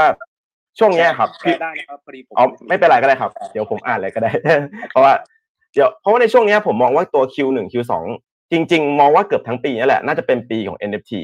แต่มันจะไม่ใช่ NFT ธรรมดาละมันจะเป็น NFT บวก Community ครับ มันจะเป็น NFT ที่อ่ามันมี Community เข้ามาเสริม แล้วมันทำให้เกิดการมีส่วนร่วมนะครับ เกิดความเป็นเจ้าของ ใน NFT หรือ Community นั้นๆก็น่าจะเป็นตัวที่เรียกว่า DAO นั่นแหละนะครับ DAO เนาะก็ตัวนี้เนี่ยผมมองว่าผมมองว่าเลยว่าปีนี้น่าจะมาค่อนข้างที่จะเยอะ แล้วก็มันจะเป็น sector sector ที่มองว่าเขาเรียกว่าอะไร มันจะทำให้คนนะครับ เข้าถึงได้ง่ายขึ้นมากกว่าคริปโตสมัยอื่น ๆ เข้าถึงง่ายขึ้นมากกว่าคริปโตที่เราเคยแตะๆกันมานะครับเพราะว่ามันจะเริ่มเข้าไปเกี่ยวกับกับทางข้างนอกมากขึ้นแล้ว คนที่เขาอาจจะไม่ได้สนใจคริปโตเลย เขาอาจจะต้องเข้ามาตรงนี้บ้างนะครับ มันก็เลยทำให้ลิงก์ว่า เอ้ย ถ้าตรงเนี้ย ไปเรื่องการตลาดแบบที่พี่คิวพูดเลยครับ real sector น่าจะเข้ามามีบทบาทเยอะมากๆกับด้าน NFT ครับ แล้วก็เนี่ยอันเนี้ยอันเนี้ยคือเป็นสิ่งที่มองว่าเอออยากจะเสริมพี่ว่าเอออันเนี้ยเราเราผมเองก็มองคล้ายๆกันนะครับเนาะประมาณนี้ครับ โอเค งั้นจะถามพี่แชมป์ฝั่งนี้ด้วยแล้วกันครับ เดี๋ยวเดี๋ยวก่อนที่จะเจาะจอแบบรายคนหรือว่าพอร์ตเราเนี่ยอยากอยากให้พี่แชมป์เล่า Bitcoin halving หน่อยว่ามันจะส่งผลส่งผลกระทบกับตลาดช่วงนี้เยอะมากไหมครับ แบบว่ามันจะเล่าให้ฟังนิดนึงเผื่อใครไม่เข้าใจว่าขับเราจะมีคนไม่เข้าใจว่า Bitcoin halving คืออะไรอย่างเงี้ยครับแล้วก็มันจะส่งผลอะไรกับปีสองปีนี้ สมมติมองระยะสั้นก่อนอะไรเงี้ยครับครับผม Bitcoin halving เนาะสำหรับคนที่อาจจะยังไม่รู้นะครับ Bitcoin halving ก็คือการ ตัวการขุดของ Bitcoin อะครับมันจะลดลงทุกสี่ทุกๆสี่ปี ก่อนหน้านี้ครับก็มีปี 2020 ใช่ไหม Bitcoin halving รอบล่าสุดนะครับตอนนี้ก็ผ่านมาสองปีแล้วนะครับแล้วก็ย้อนกลับไปก็ 2016 ใช่ไหมครับก็คือสมมติสมมติง่ายๆเป็นตัวเลขง่ายๆแล้วกันว่า สมมติว่าก่อนหน้านี้นะครับในปี 2016 แล้วกัน Bitcoin มันเคยขุดได้อยู่สมมติสมมติว่า 100 Bitcoin เลขง่ายๆนะครับ100 Bitcoin ต่อวันนะครับคนคนขุดเนี่ย100 Bitcoin ต่อวัน นะครับเมื่อเวลาผ่านมาผ่านไป 4 ปีเนี่ยมาปี 2020เนี่ยคนก็จะขุดได้ลดลงเหลือ 50นะครับแล้วถ้าเกิดบวกไปอีก 4 ปี มันก็จะลดลงเรื่อยๆครับมันทำให้ซัพพลายแล้วกันในในในระบบมันมันหาได้ยากขึ้นแล้วก็น้อยลงนะครับทีนี้มันก็เลยมีมีความเชื่อในเรื่องของ cycle กันมาว่าเอ้ยบิตคอยน์เนี่ยมันมีมาแล้ว3 cycle นะไซเคิลแรกคือปี 2012 ใช่ไหมครับที่ cycle cycle ที่1 halving ไปหนึ่งรอบนะครับบิตคอยน์ตอนนั้นเนี่ยวิ่งจาก ผมจำตัวเลขคร่าวๆไม่ได้นะ แต่ว่าขึ้นไปอยู่จุดสูงสุดอะถึงประมาณแบบอืมน่าจะเกือบเกือบหกร้อยเหรียญนะครับ คือเดี๋ยวผมขอดูนิดนึง คือมันประมาณแบบว่าน่าจะหลักไม่กี่สิบดอลนะครับ halving รอบแรกขึ้นไปหกร้อยเหรียญนะครับแต่จากนั้นเนี่ยก็มีการ sideway มายาวเลย ตลาดก็เป็นเข้าสู่ร่วง bear market ใช่ไหมครับ แล้วก็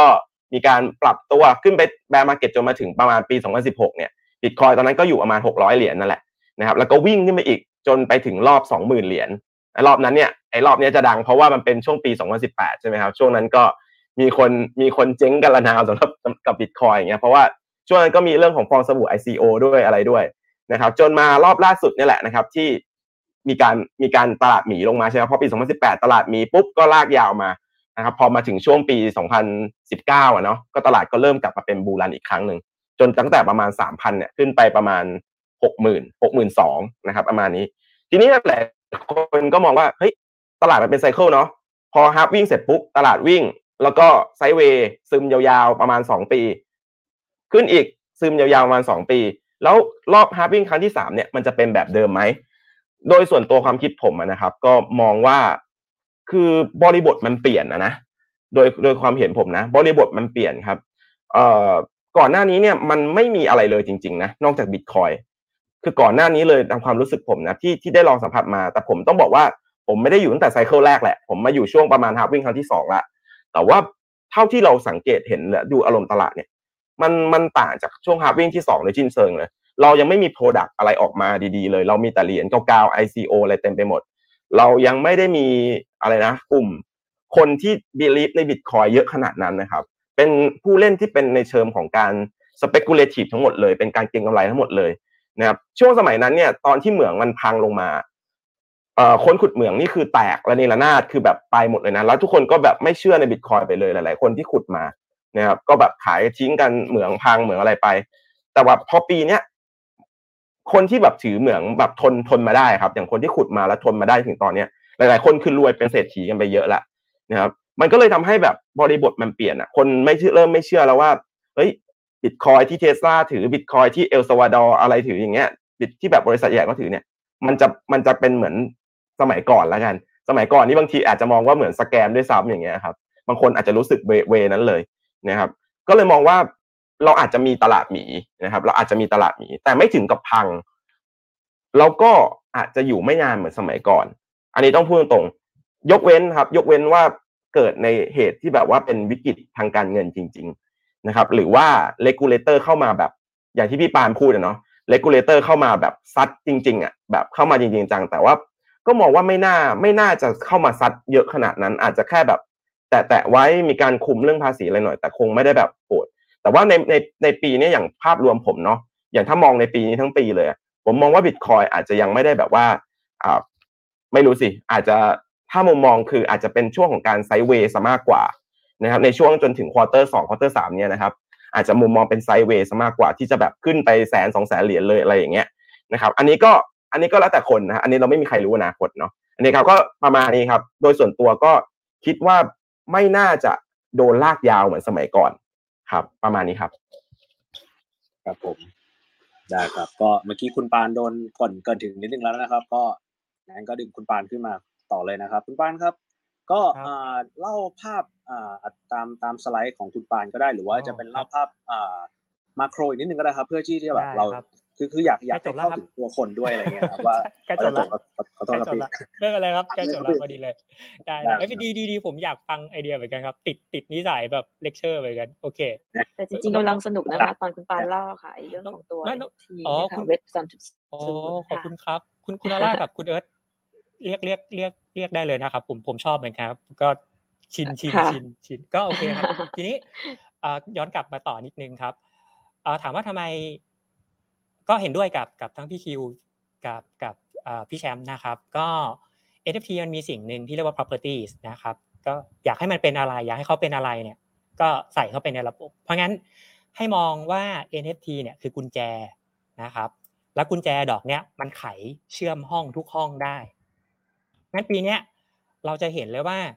NFT ตัวไหนที่ไขเชื่อมกับโลกจริงได้ ตัวนั้นจะมาอย่างนั้นเหมือนที่พี่คิวบอก เชื่อมกับ Adidas เชื่อมกับ Prada เดี๋ยว Lamborghini จะกำลังจะมาแล้วเนาะอ่าพวกนี้ครับเห็นไหมครับเขาก็จะมีมีทำระบบการตลาดแบบใหม่นะครับ เดี๋ยวสักพักเราเริ่มเห็นของใหม่แล้วนะครับ ที่มันลิงก์กับ Physical World ก็คือใน Terra ที่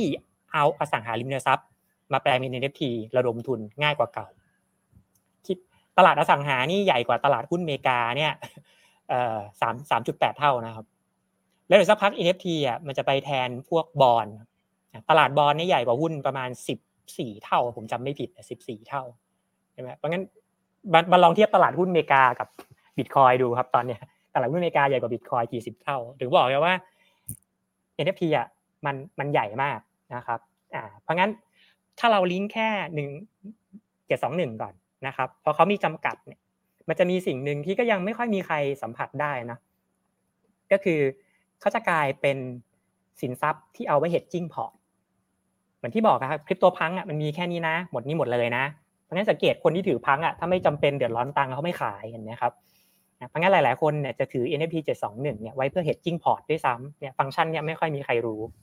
ส่วน 1155เนี่ยก็เอาไว้ใช้งานนะเพราะว่ามันมีหลากหลายชิ้น นะครับ ก็ NFT ให้เห็นภาพนะตัวไหนที่ลิงก์กับโลกจริงได้นะครับ มันมันจะโตมาก ๆ วิธีเลือกนะครับ ส่วนจะเก็งกำไรอันนี้ผมสารภาพผมไม่ถนัด แต่ว่าผมจะดูว่าเนี่ยเขาไป partner กับใคร และสุดท้ายเนี่ยอนาคตเนี่ย property เขาจะไปแทนในส่วนไหนใช่ไหมอสังหาที่ผมบอกบอลอีกต่างหากเนาะ insurance ก็มีแล้วนะครับ มีตั้งเยอะแยะแล้ว NFT ทีนี้อ่าเทรนสุดท้ายแล้วครับ blockchain เนาะเราเราอยู่ในยุค 3.0 ครับนะครับ 1.0คือคริปโต2.0ก็คือคริปโตบวก smart contract ก็ให้เครดิต Vitalik เนาะเขาทำ Ethereum ขึ้นมาจนทำให้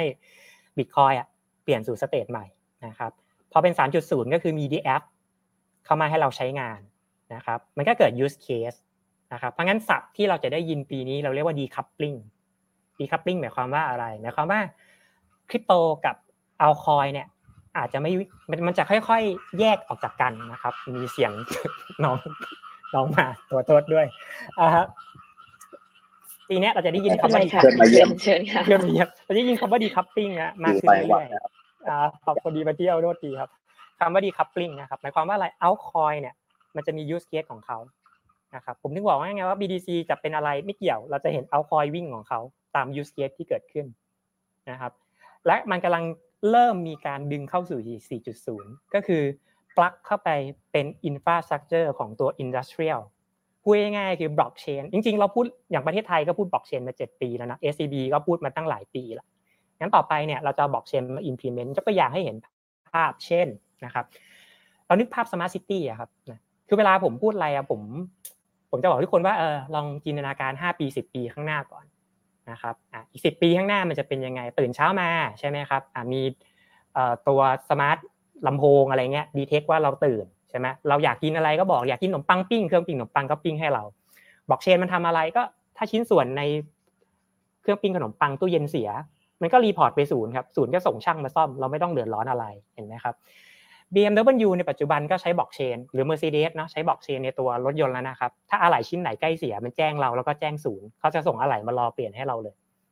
ภาพของบล็อกเชนที่ไปอยู่ใน infra เนี่ย มันจะชัดขึ้นเรื่อยๆ นะครับเนี่ยไปไม่แทนที่อะไรได้บ้างเดี๋ยวเดี๋ยวค่อยทำส่งลิงก์แปะไว้ให้กับกับน้องเอิร์ธเนาะเผื่อใครอยากมาศึกษาต่อมันมีทั้งการแพทย์โอ้เอ่เยี่ยมอการกระจาย Data Stock Management นะครับการดูแลลูกค้านะเอ่อส่วนของเราพูดกันเรื่อง Cloud เนาะต่อไปเนี่ยระบบ Cloud ก็จะไม่ใช่แบบ Center Server ละต่อไปจะกลายเป็น Data Sharing เช่นอะไรนะ SIA IPFS อะไรพวกเนี้ยซึ่งแม้กระทั่งตัว วันนั้นฟังสัมภาษณ์นะพี่คิวเนาะเอ่อประธานบริษัทกาล่าก็บอกว่าเนี่ย IPFS เนี่ยจะเป็นเทคโนโลยีที่ไปใช้บนดาวอังคารนะครับเนี่ยก็เป็นลองโคตรเท่โคตรเท่เนาะเราเราสองคนอินกาล่านะครับ อันนี้ผ่านๆไปแล้วกันเนาะเพราะงั้นเนี่ยถึงบอกว่าและอนาคตเนี่ยบล็อกเชนมันจะไปอยู่ในรูปการเมืองด้วยนะนะครับอะ เดี๋ยวผมจะลิงก์ไปให้เนาะว่าแต่ดูว่าสไลด์นี้แบบว่าค่อนข้างที่จะโอ้โหมีความรู้เยอะมากเยอะเลยนะแล้วเข้าใจผมบอกแล้วพี่ปานอะเกิดสุดนั่งฟังพี่ปานนะเหมือนนั่งฟังเลคเชอร์ปอโทจริงอ๋อจริงพี่คิวอันนี้แบบว่าเป็นสไลด์แบบว่าเหมือนเรากำลังนั่งเรียนอะไรวิชาอะไรแต่ว่ามันก็ชัดเจนนะคะ เป็นเป็นในอ่าอินโฟกราฟิกเข้าใจง่ายดีค่ะ เชิญต่อค่ะเอาขอบคุณมากครับ ก็ก็เป็นเป็นพวกขุดๆนะครับเนาะเอ่อเราเริ่มเห็นเมืองหลาย ๆ เมืองเนี่ยเริ่มเอาบล็อกเชนมาใช้อ่าอยากให้อยากให้ มองนี้ก่อนนะครับ ปัจจุบันเนี่ยมันจะมี home workplace แล้วก็โซเชียลนะครับต่อไปเนี่ยโลก split เป็นสองส่วนเราเข้าใจเราเข้าใจห้าปีสิบปีข้างหน้าเนาะแล้วพอเราเข้าใจห้าปีสิบปีข้างหน้า เราเห็นเส้นชัยอะเราจะรู้เราต้องวิ่งทางไหนนึกออกไหมครับคือถ้าเรามานั่งงมงมงมเนี่ยเราก็ไม่รู้หรอกว่าเส้นชัยเราอยู่ตรงไหน แต่ทันทีที่เราเห็นปลายทางอะเราจะรู้แล้วครับว่าเราต้องวิ่งไปทางไหนถึงจะถึงปลายทางนะครับนี่คือปัจจุบันเนาะแต่อนาคตโลกจะสปริตเป็นสองส่วนก็คือ Metaverse กับ Crypto City นะครับ Metaverse อันนี้ผ่านๆแล้วกันเนาะเพราะว่าน่าจะพอได้ยินอยู่แล้ว Metaverse เนี่ยในส่วนตัวผมเนาะมันเท่ากับ DeFi บอก NFT แล้วก็ Basic Daily Lifestyle นะครับเดี๋ยวให้พี่คิวขยายความท่อน Basic Daily Lifestyle ที่คิวเคยพูดให้ผมฟังดีมากเลยนะครับต่อไปเราก็จะไปอยู่ในเนี้ยที่คิวพูด Metaverse ได้เห็นภาพสุดๆนะครับส่วน Crypto City หรือ Blockchain City เนี่ยมันเกิดจากมันเกิดจากการบริหารในปัจจุบันเนี่ยมัน มันอย่าเรียกว่า useless ก็แทบจะว่าได้เนาะเราเราก็เบื่อการเมืองเนาะเราก็เบื่อนักการเมืองงั้นต่อไปเนี่ยบล็อกเชนมันจะทำให้ปัญหาทุกอย่างแก้ได้เร็วภายในชั่วข้ามคืนโปร่งใสตรวจสอบได้ และมี cost effectiveness ที่สูงนะครับมันก็มีคนอาเกนเนาะว่าเอ๊ะนักการเมืองเขาอยู่ดีๆอะทำไมเขาจะปล่อยให้การบริหารเนี่ยผ่านระบบบล็อกเชนล่ะ อืมอะก็นึกภาพเราไปติดต่อสู่ราชการอย่างเงี้ยเนาะพี่คิวเนาะ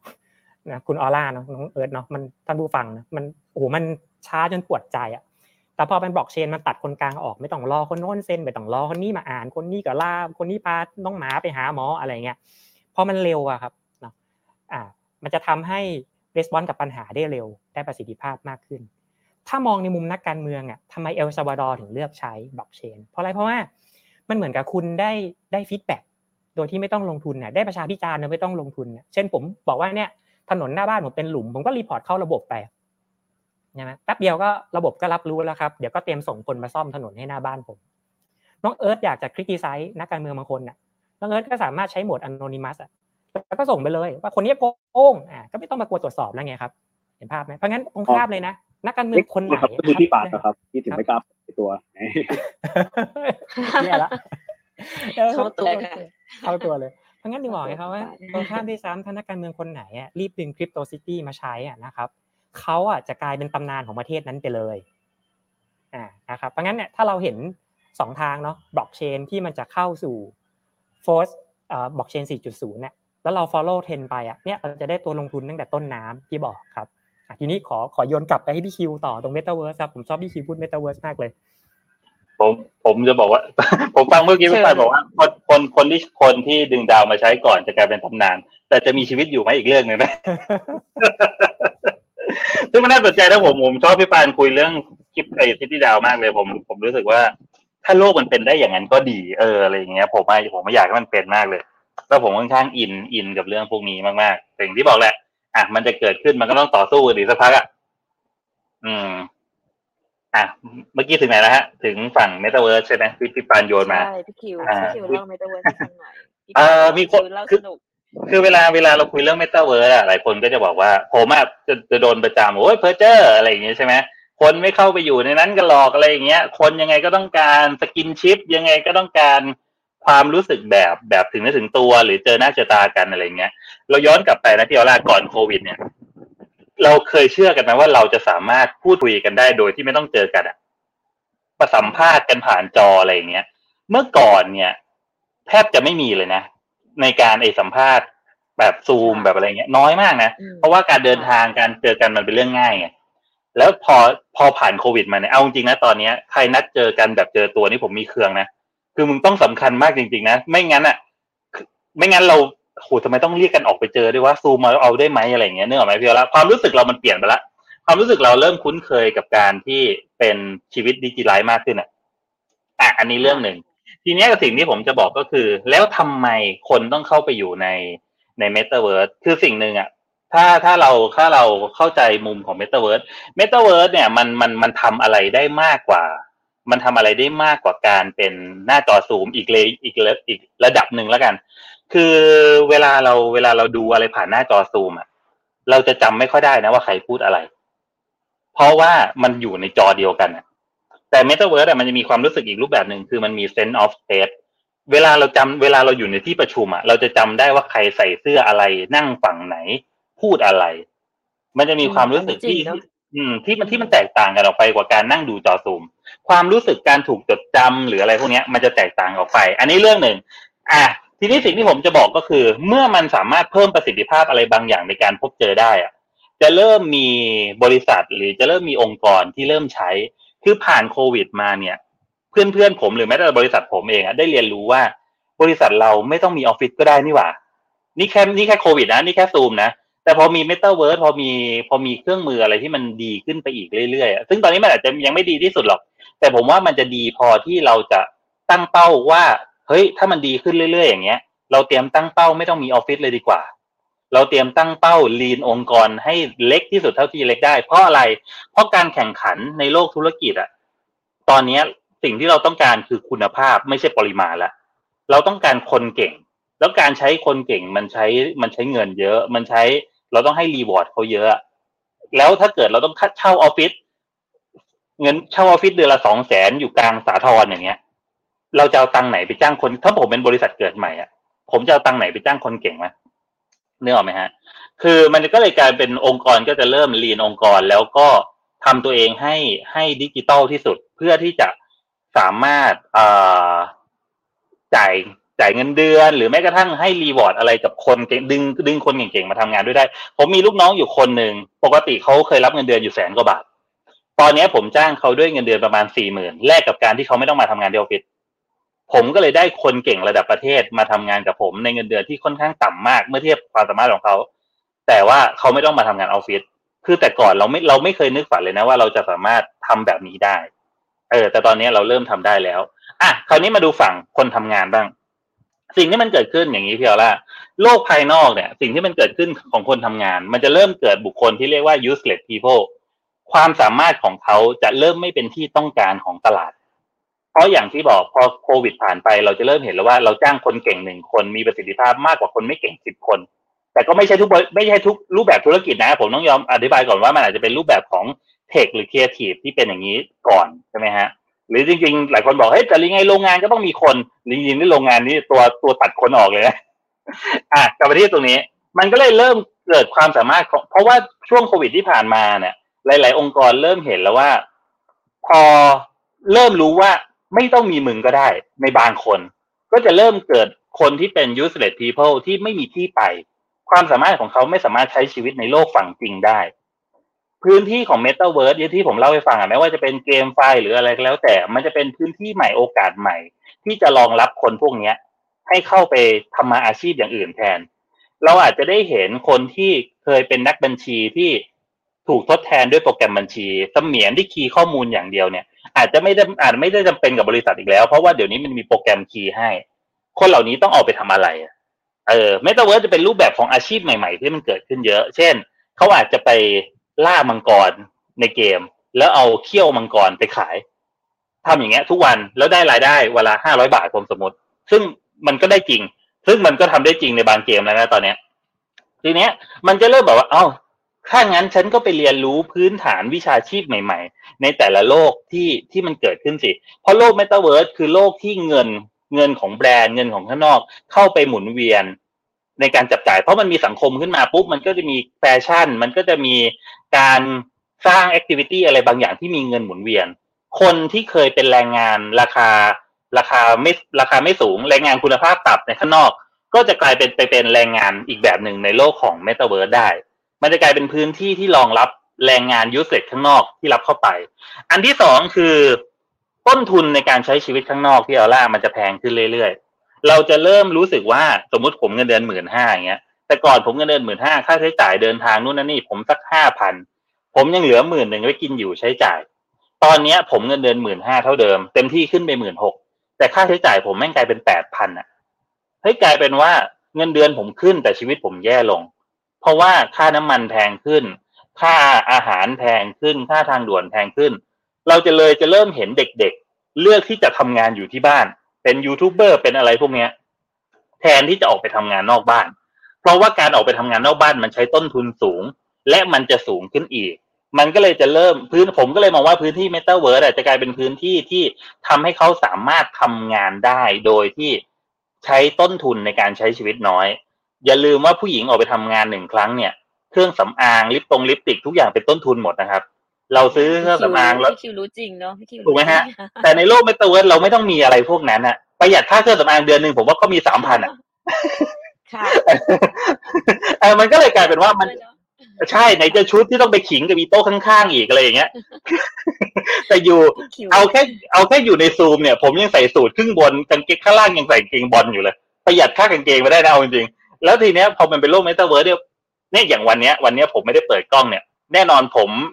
ผมเผ้าผมไม่ต้องหวีน หน้าเนอร์ผมไม่ต้องล้างผมก็สามารถไลฟ์ได้ ในโลกเมตาเวิร์สอะผมสามารถดูดีได้ โดยที่ผมไม่จำเป็นต้องแต่งองค์ทรงเครื่องไม่จำเป็นเออไม่ต้องเป็นต้องอาบน้องอาบน้ำไม่ต้องเป็นต้องเซ็ตองค์ทรงเครื่องไม่ต้องใส่ชุดทุกวันนี้ออกกล้องแล้ว แล้วชุดกูจะดูดีหรือเปล่าว่าอะไรเงี้ยเราไม่ต้องคิด ในมันมีต้นทุนแฝงในการใช้ชีวิตจริงอะเยอะมากที่เอาล่ะ ผมก็เลยมองว่า Metaverse มันเป็นเครื่องมือที่ทำให้คนสามารถทำงานโดยใช้ต้นทุนต่ำได้ ต้นทุนในการใช้ชีวิตมันน้อยลงได้เออพอต้นทุนในการใช้ชีวิตมันน้อยลงได้เขาด้วยความสามารถของเขาที่อาจจะยังไม่สูงมาก มันก็คุ้มที่จะได้เงินเดือนสักหมื่นสองหมื่นห้าแต่ว่าต้นทุนในการใช้ชีวิตมันน้อยลงอะมันเหลืออาจจะเหลือแค่พันเดียว หรือไม่ต้องมีหรือไม่ต้องมีค่าเช่าบ้านที่ต้องอยู่ใกล้ออฟฟิศ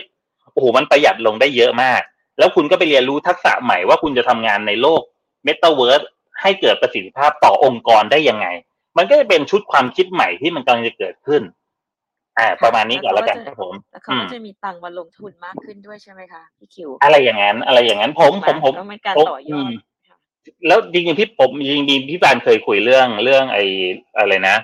ไอ้คาร์บอนเครดิตอะเออจริง ๆ เรื่องเนี้ย ผมผมก็เคยคุยกับพี่คนหนึ่งที่เขาที่เขาจริงจังเรื่องเนี้ย สุดท้ายสินค้ามันจะแพงขึ้นอีก เพราะว่าเดี๋ยวจะมีการบังคับภาษีคาร์บอนยัดลงไปในสินค้า อันนี้ผมยังไม่รู้จะออกท่าไหน แต่ผมเชื่อว่าเราจะได้เห็นว่าปีนี้ปีหน้าของจะแพงขึ้นอีกเยอะ เพราะว่ามันจะมีมันจะมีเรื่องของการ แล้วผมก็เลยมองว่า Metaverse อาจจะเป็นอาจจะเป็นรูปแบบหนึ่งที่ทำให้เราผลิตของน้อยลง พอเราผลิตของน้อยลง มันอาจจะเป็นเครื่องมือสำคัญที่ทำให้โลกลดภาวะคาร์บอนอะไรบางอย่างได้หรือเปล่า อะไรอย่างเงี้ยผมผมก็เลยค่อนข้างเบสไปกับทางทาง Metaverse ค่อนข้างเยอะ Metaverse อาจจะอาจจะเป็นทางรอดของโลกจริงก็ได้นะ เพราะในโลกจริงอะเราเราเราเราลดการอ่าหลายคนว่าถ้าใช้ยังใช้ชีวิตอยู่ยังไงคนก็ต้องซื้อเสื้อ เอาใช่ เพราะงั้นก็ไม่ต้องออกไปใช้ชีวิตข้างนอกสิอยู่ในบ้านไงจะได้ลดการลดการซื้อเสื้อ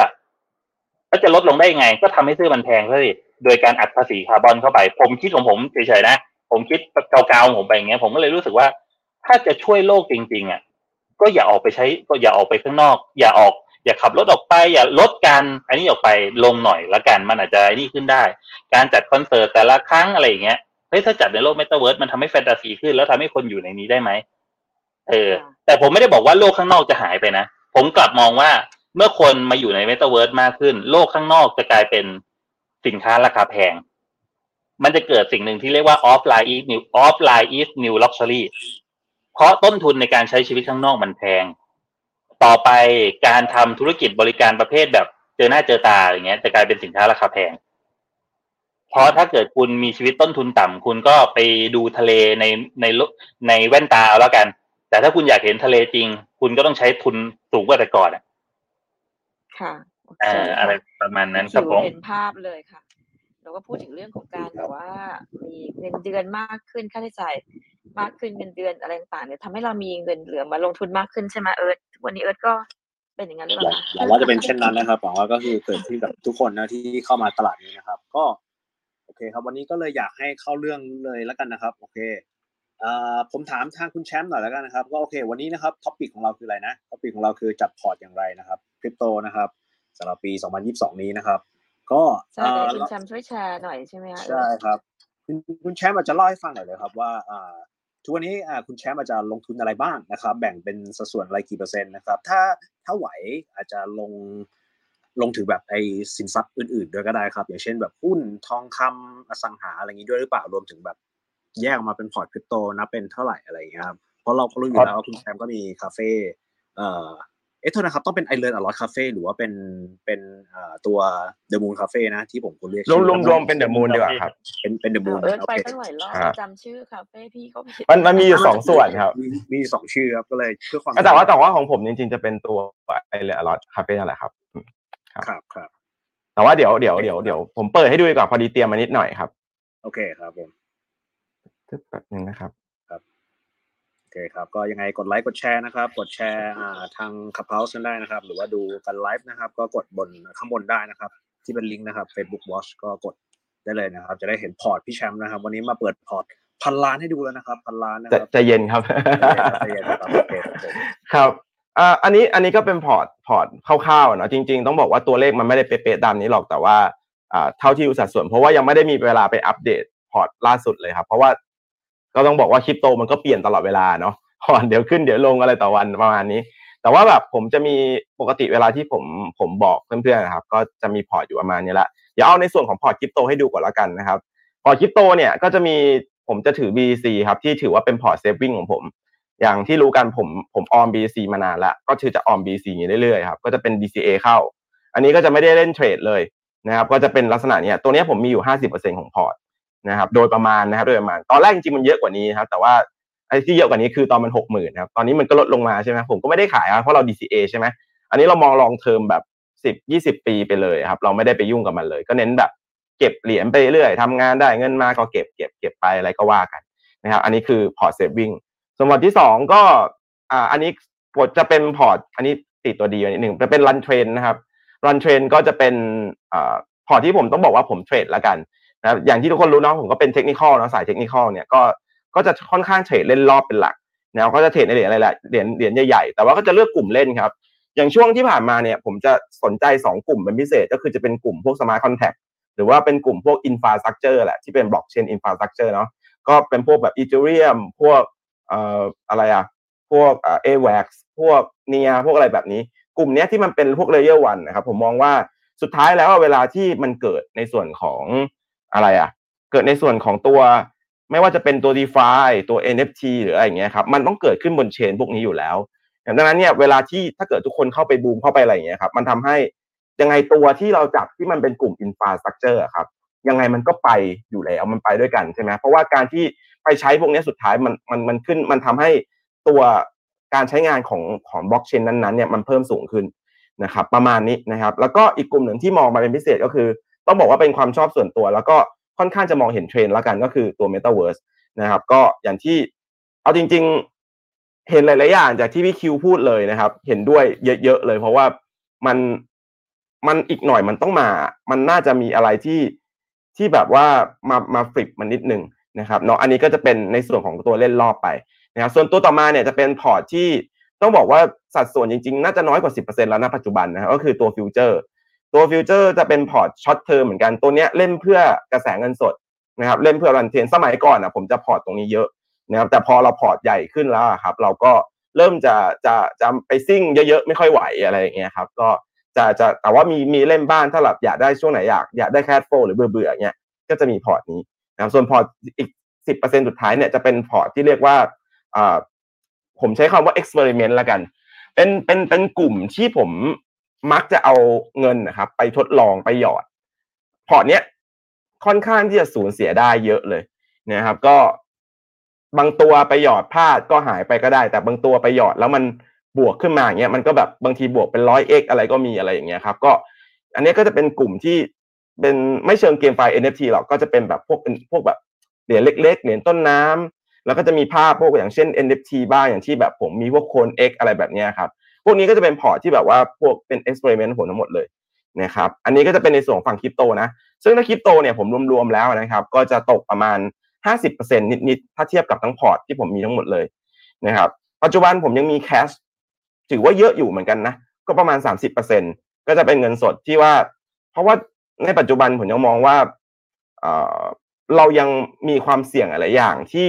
อาจจะอยู่ในช่วงที่ไม่รู้แหละ มันอาจจะเป็นตลาดที่แบบเรา มันอาจจะไม่เป็นอย่างที่เราคิดก็ได้ ตลาดอาจจะมีการลงหนักๆหรืออะไรแบบนี้นะครับ ก็ตัวแคชเนี่ยผมจะค่อนข้างเก็บไว้เยอะนะครับ ส่วนต่อมาจะเป็นทองคำทองคำที่ผมก็ยังมีอยู่นะเพราะว่าอย่างที่เห็นผมเก็บ BC เหมือนกัน แล้วก็ก่อนหน้านี้ก็เชื่อในเรื่องของการเป็น store value อะไรแบบนี้นะก็เลยจะมีทั้งตัว BC แล้วก็ Go ทั้งคู่เลย ตัวนี้ก็ยังก็ยังเก็บไว้อยู่นะครับ จริง ๆ พอมีหุ้นกับนิดๆหน่อยๆบ้าง แต่ว่ามันปะปลายมาก ๆ เลยไม่ค่อยอยากจะเอามาครับ ก็จะมีเหลืออยู่ไม่กี่ตัวแล้วตอน ก่อนหน้านี้พอมีอยู่บ้างแต่ว่าปีที่ผ่านมาเนี่ยค่อนข้างที่จะย้ายมาทางคริปโตเยอะขึ้นนะครับ อันนี้ก็จะเป็นพอร์ตการลงทุนทั้งหมดของผมอะเนาะแต่ว่ามันจะมีแอสเซทอื่นๆ อันนั้นก็คงไม่ละเอียดมากแล้วกันเนาะเพราะมันมันมันหลายอย่างมากเดี๋ยว มันจะยิบยิบย่อยๆด้วยนะครับ ส่วนส่วนที่ผมมองว่าจะเป็นอีกตัวหนึ่งที่ผมอยากจะปั้นพอร์ตตรงเนี้ย ให้มันให้มันเยอะขึ้นในอนาคตคือเป็นฝั่งของ passive income ครับ คือคือผมอะ ค่อนข้างจะถึงจุดหนึ่งอะเนาะเราค่อนข้างอยากจะหาหาในฝั่งที่มันเป็นรายได้ที่แบบ เราไม่ต้องทำงานและ เราไม่ต้องมานั่งเทรดเองไม่ต้องมาอะไรแล้วซึ่งปัจจุบันก็ยังแบบมีเวลา อันนี้จะเป็นเหมือนระยะยาวเหมือนกัน เราไม่ค่อยปั้นนี้มาคือในฝั่งของ d e f านะครับมีในฝั่งของ d e f าที่แบบอาจจะเป็นการหา stable coin สักตัวหนึ่งสักคู่หนึ่งเนี่ยไปวางไว้ในในในแพลตฟอร์มที่มันอาจจะน่าเชื่อถือใช่ไหมครับ แล้วก็จะมีตัว mining mining ตัวนี้เองก็เป็นตัวที่อ่าผมขุดพวก bitcoin อะไรอย่างนี้อยู่ก็ ตอนเนี้ยกำลังเริ่มค่อยๆเพิ่มเครื่องนะครับกำลังค่อยๆเพิ่มเครื่องก็พอจะมีบ้าง สุดท้ายอันเนี้ยอันนี้ต้องให้เครดิตพี่คิวครับ ฟังพี่คิวมีมีเพื่อนมาบอกให้ไปดูพี่คิว ก็กาวเอาพี่คิวก็คือตัวการ่าโนดตัวนี้ก็ต้องขอบคุณมาก ถือว่าเป็นเป็นเป็นเป็น investment ที่ถูกต้องเลยช่วงนั้นนะครับ ก็ก็ประมาณนี้ครับ อันนี้จะเป็นณปัจจุบันที่ผมทำอยู่แล้วกัน นะครับ ก็แชร์คร่าวๆอันนี้ครับ ครับ คุณแชมป์ครับอ่าเดี๋ยวเห็นนิดนึงเลยแล้วกันครับ เดี๋ยวให้คุณแชมป์เล่าตรงนี้ให้จบเลยเราจะได้อ่าไปถามท่านอื่นๆต่อได้เหมือนกัน ก็คือเนี่ยผมเห็นแล้วว่าคุณแชมป์เตรียมเงินสดไว้สามสิบเปอร์เซ็นแล้วครับเอ่อมองอาจจะระยะสั้นยังไงครับ ปีสองปีเนี้ยปีนี้ปีหน้าครับ เราเตรียมเงินสดไว้ทำอะไรบ้างอะไรเงี้ยครับเผื่อเผื่อเป็นแผนให้คนที่มาฟังเป็นเป็นแนวทางหน่อยครับ คือต้องบอกว่าจริง ๆ ผมไม่ได้มีเงินสดแค่สามสิบเปอร์เซ็นตรงนี้นะครับ จริง ๆ มันมันพอมี stable coin ที่อยู่ในในในพวกนี้บ้างแหละ คือต้องบอกว่าอย่างพอร์ตเล่นรอบอะไรแบบนี้ เราก็มีการ take profit อะไรออกมาเป็นรอบๆอยู่ตลอดเนาะเรา run trend trend ผิด มันเริ่มดูเป็นขาลงเราก็ take profit อะไรอย่างเงี้ยครับเราซื้อแถวแถวต้นผิดทางรอบๆมันก็จะพอมีเงินอยู่ในระบบตรงนี้บ้างนะครับ แต่ว่ามันมันมันก็แบ่งยากนิดนึงเพราะมันละเอียดยิบย่อยเนาะอย่าง cash ตรงเนี้ยจะเป็น cash ที่แยกออกมาเลย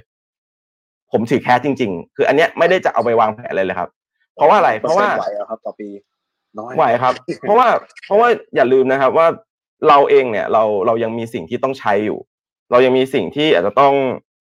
เอ่อจับจ่ายอยู่แล้วเรามีครอบครัวเนาะเราเราไม่รู้เลยว่ามันจะเกิดอะไรขึ้น อันนี้คือการเฮดจิ้งพอร์ตของผมนะครับ ผมจะไม่ให้อะไรมันน้อยจนเกินไป คือจริง ๆ ตรงเนี้ยต้องบอกว่าแต่ละคนไม่เหมือนกันบริบทไม่เหมือนกัน เราจะเพิ่มตรงนี้เยอะขึ้นก็ได้ หรือจะเอาตรงนี้น้อยลงก็ได้แล้วแต่แต่ละคนเลย แต่ว่าที่ผมต้องถือตรงนี้ไว้ เพราะว่าต้องบอกว่าจริง ๆ เนี่ยทางทางครอบครัวผมเองก็ยังมีคนที่ต้องดูแลเยอะ เพราะว่าเอาจริงๆผมก็เป็นเสาหลักอะเนาะแล้วก็ผมอาจจะต้องมีเงินเงินสดสแตนบายเอาไว้นิดนึงสามสิบเปอร์เซ็นเนี่ยซึ่งมันคือเงินฉุกเฉินนั่นแหละ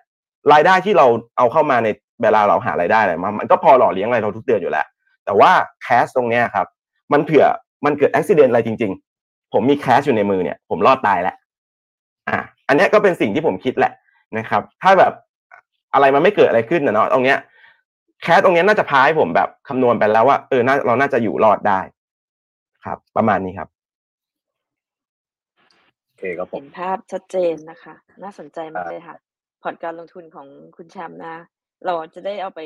ปรับใช้บ้างนะคะพี่เอิร์ธสัดส่วนสัดส่วนก็ไม่จำเป็นต้องเหมือนกันก็ได้ครับ มันขึ้นอยู่กับว่าเอ่อบริบทชีวิตของแต่ละคนเป็นยังไง แล้วใครรับความเสี่ยงอะไรแค่ไหนครับ ใช่อืมแล้ว ใครถูกจริตกับตัวไหนด้วยเนาะก็อาจจะใช่ครับแบบหนึง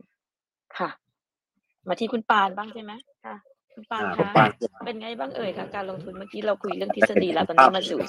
ครัช่บวงอยากปฏิบัติแล้วค่ะว่า อืมครับผมมีมีเงินสด พอใช้ประมาณหกเดือนครับผมผมอาจจะนิสัยไม่ค่อยดีเนาะมีเงินมีเงินสดพอใช้ประมาณหกเดือนอ๋ออันนี้อันนี้เพิ่งเพิ่งระหว่างฟังแอบแอบไปเสิร์ชรูปมาให้ครับสองรูป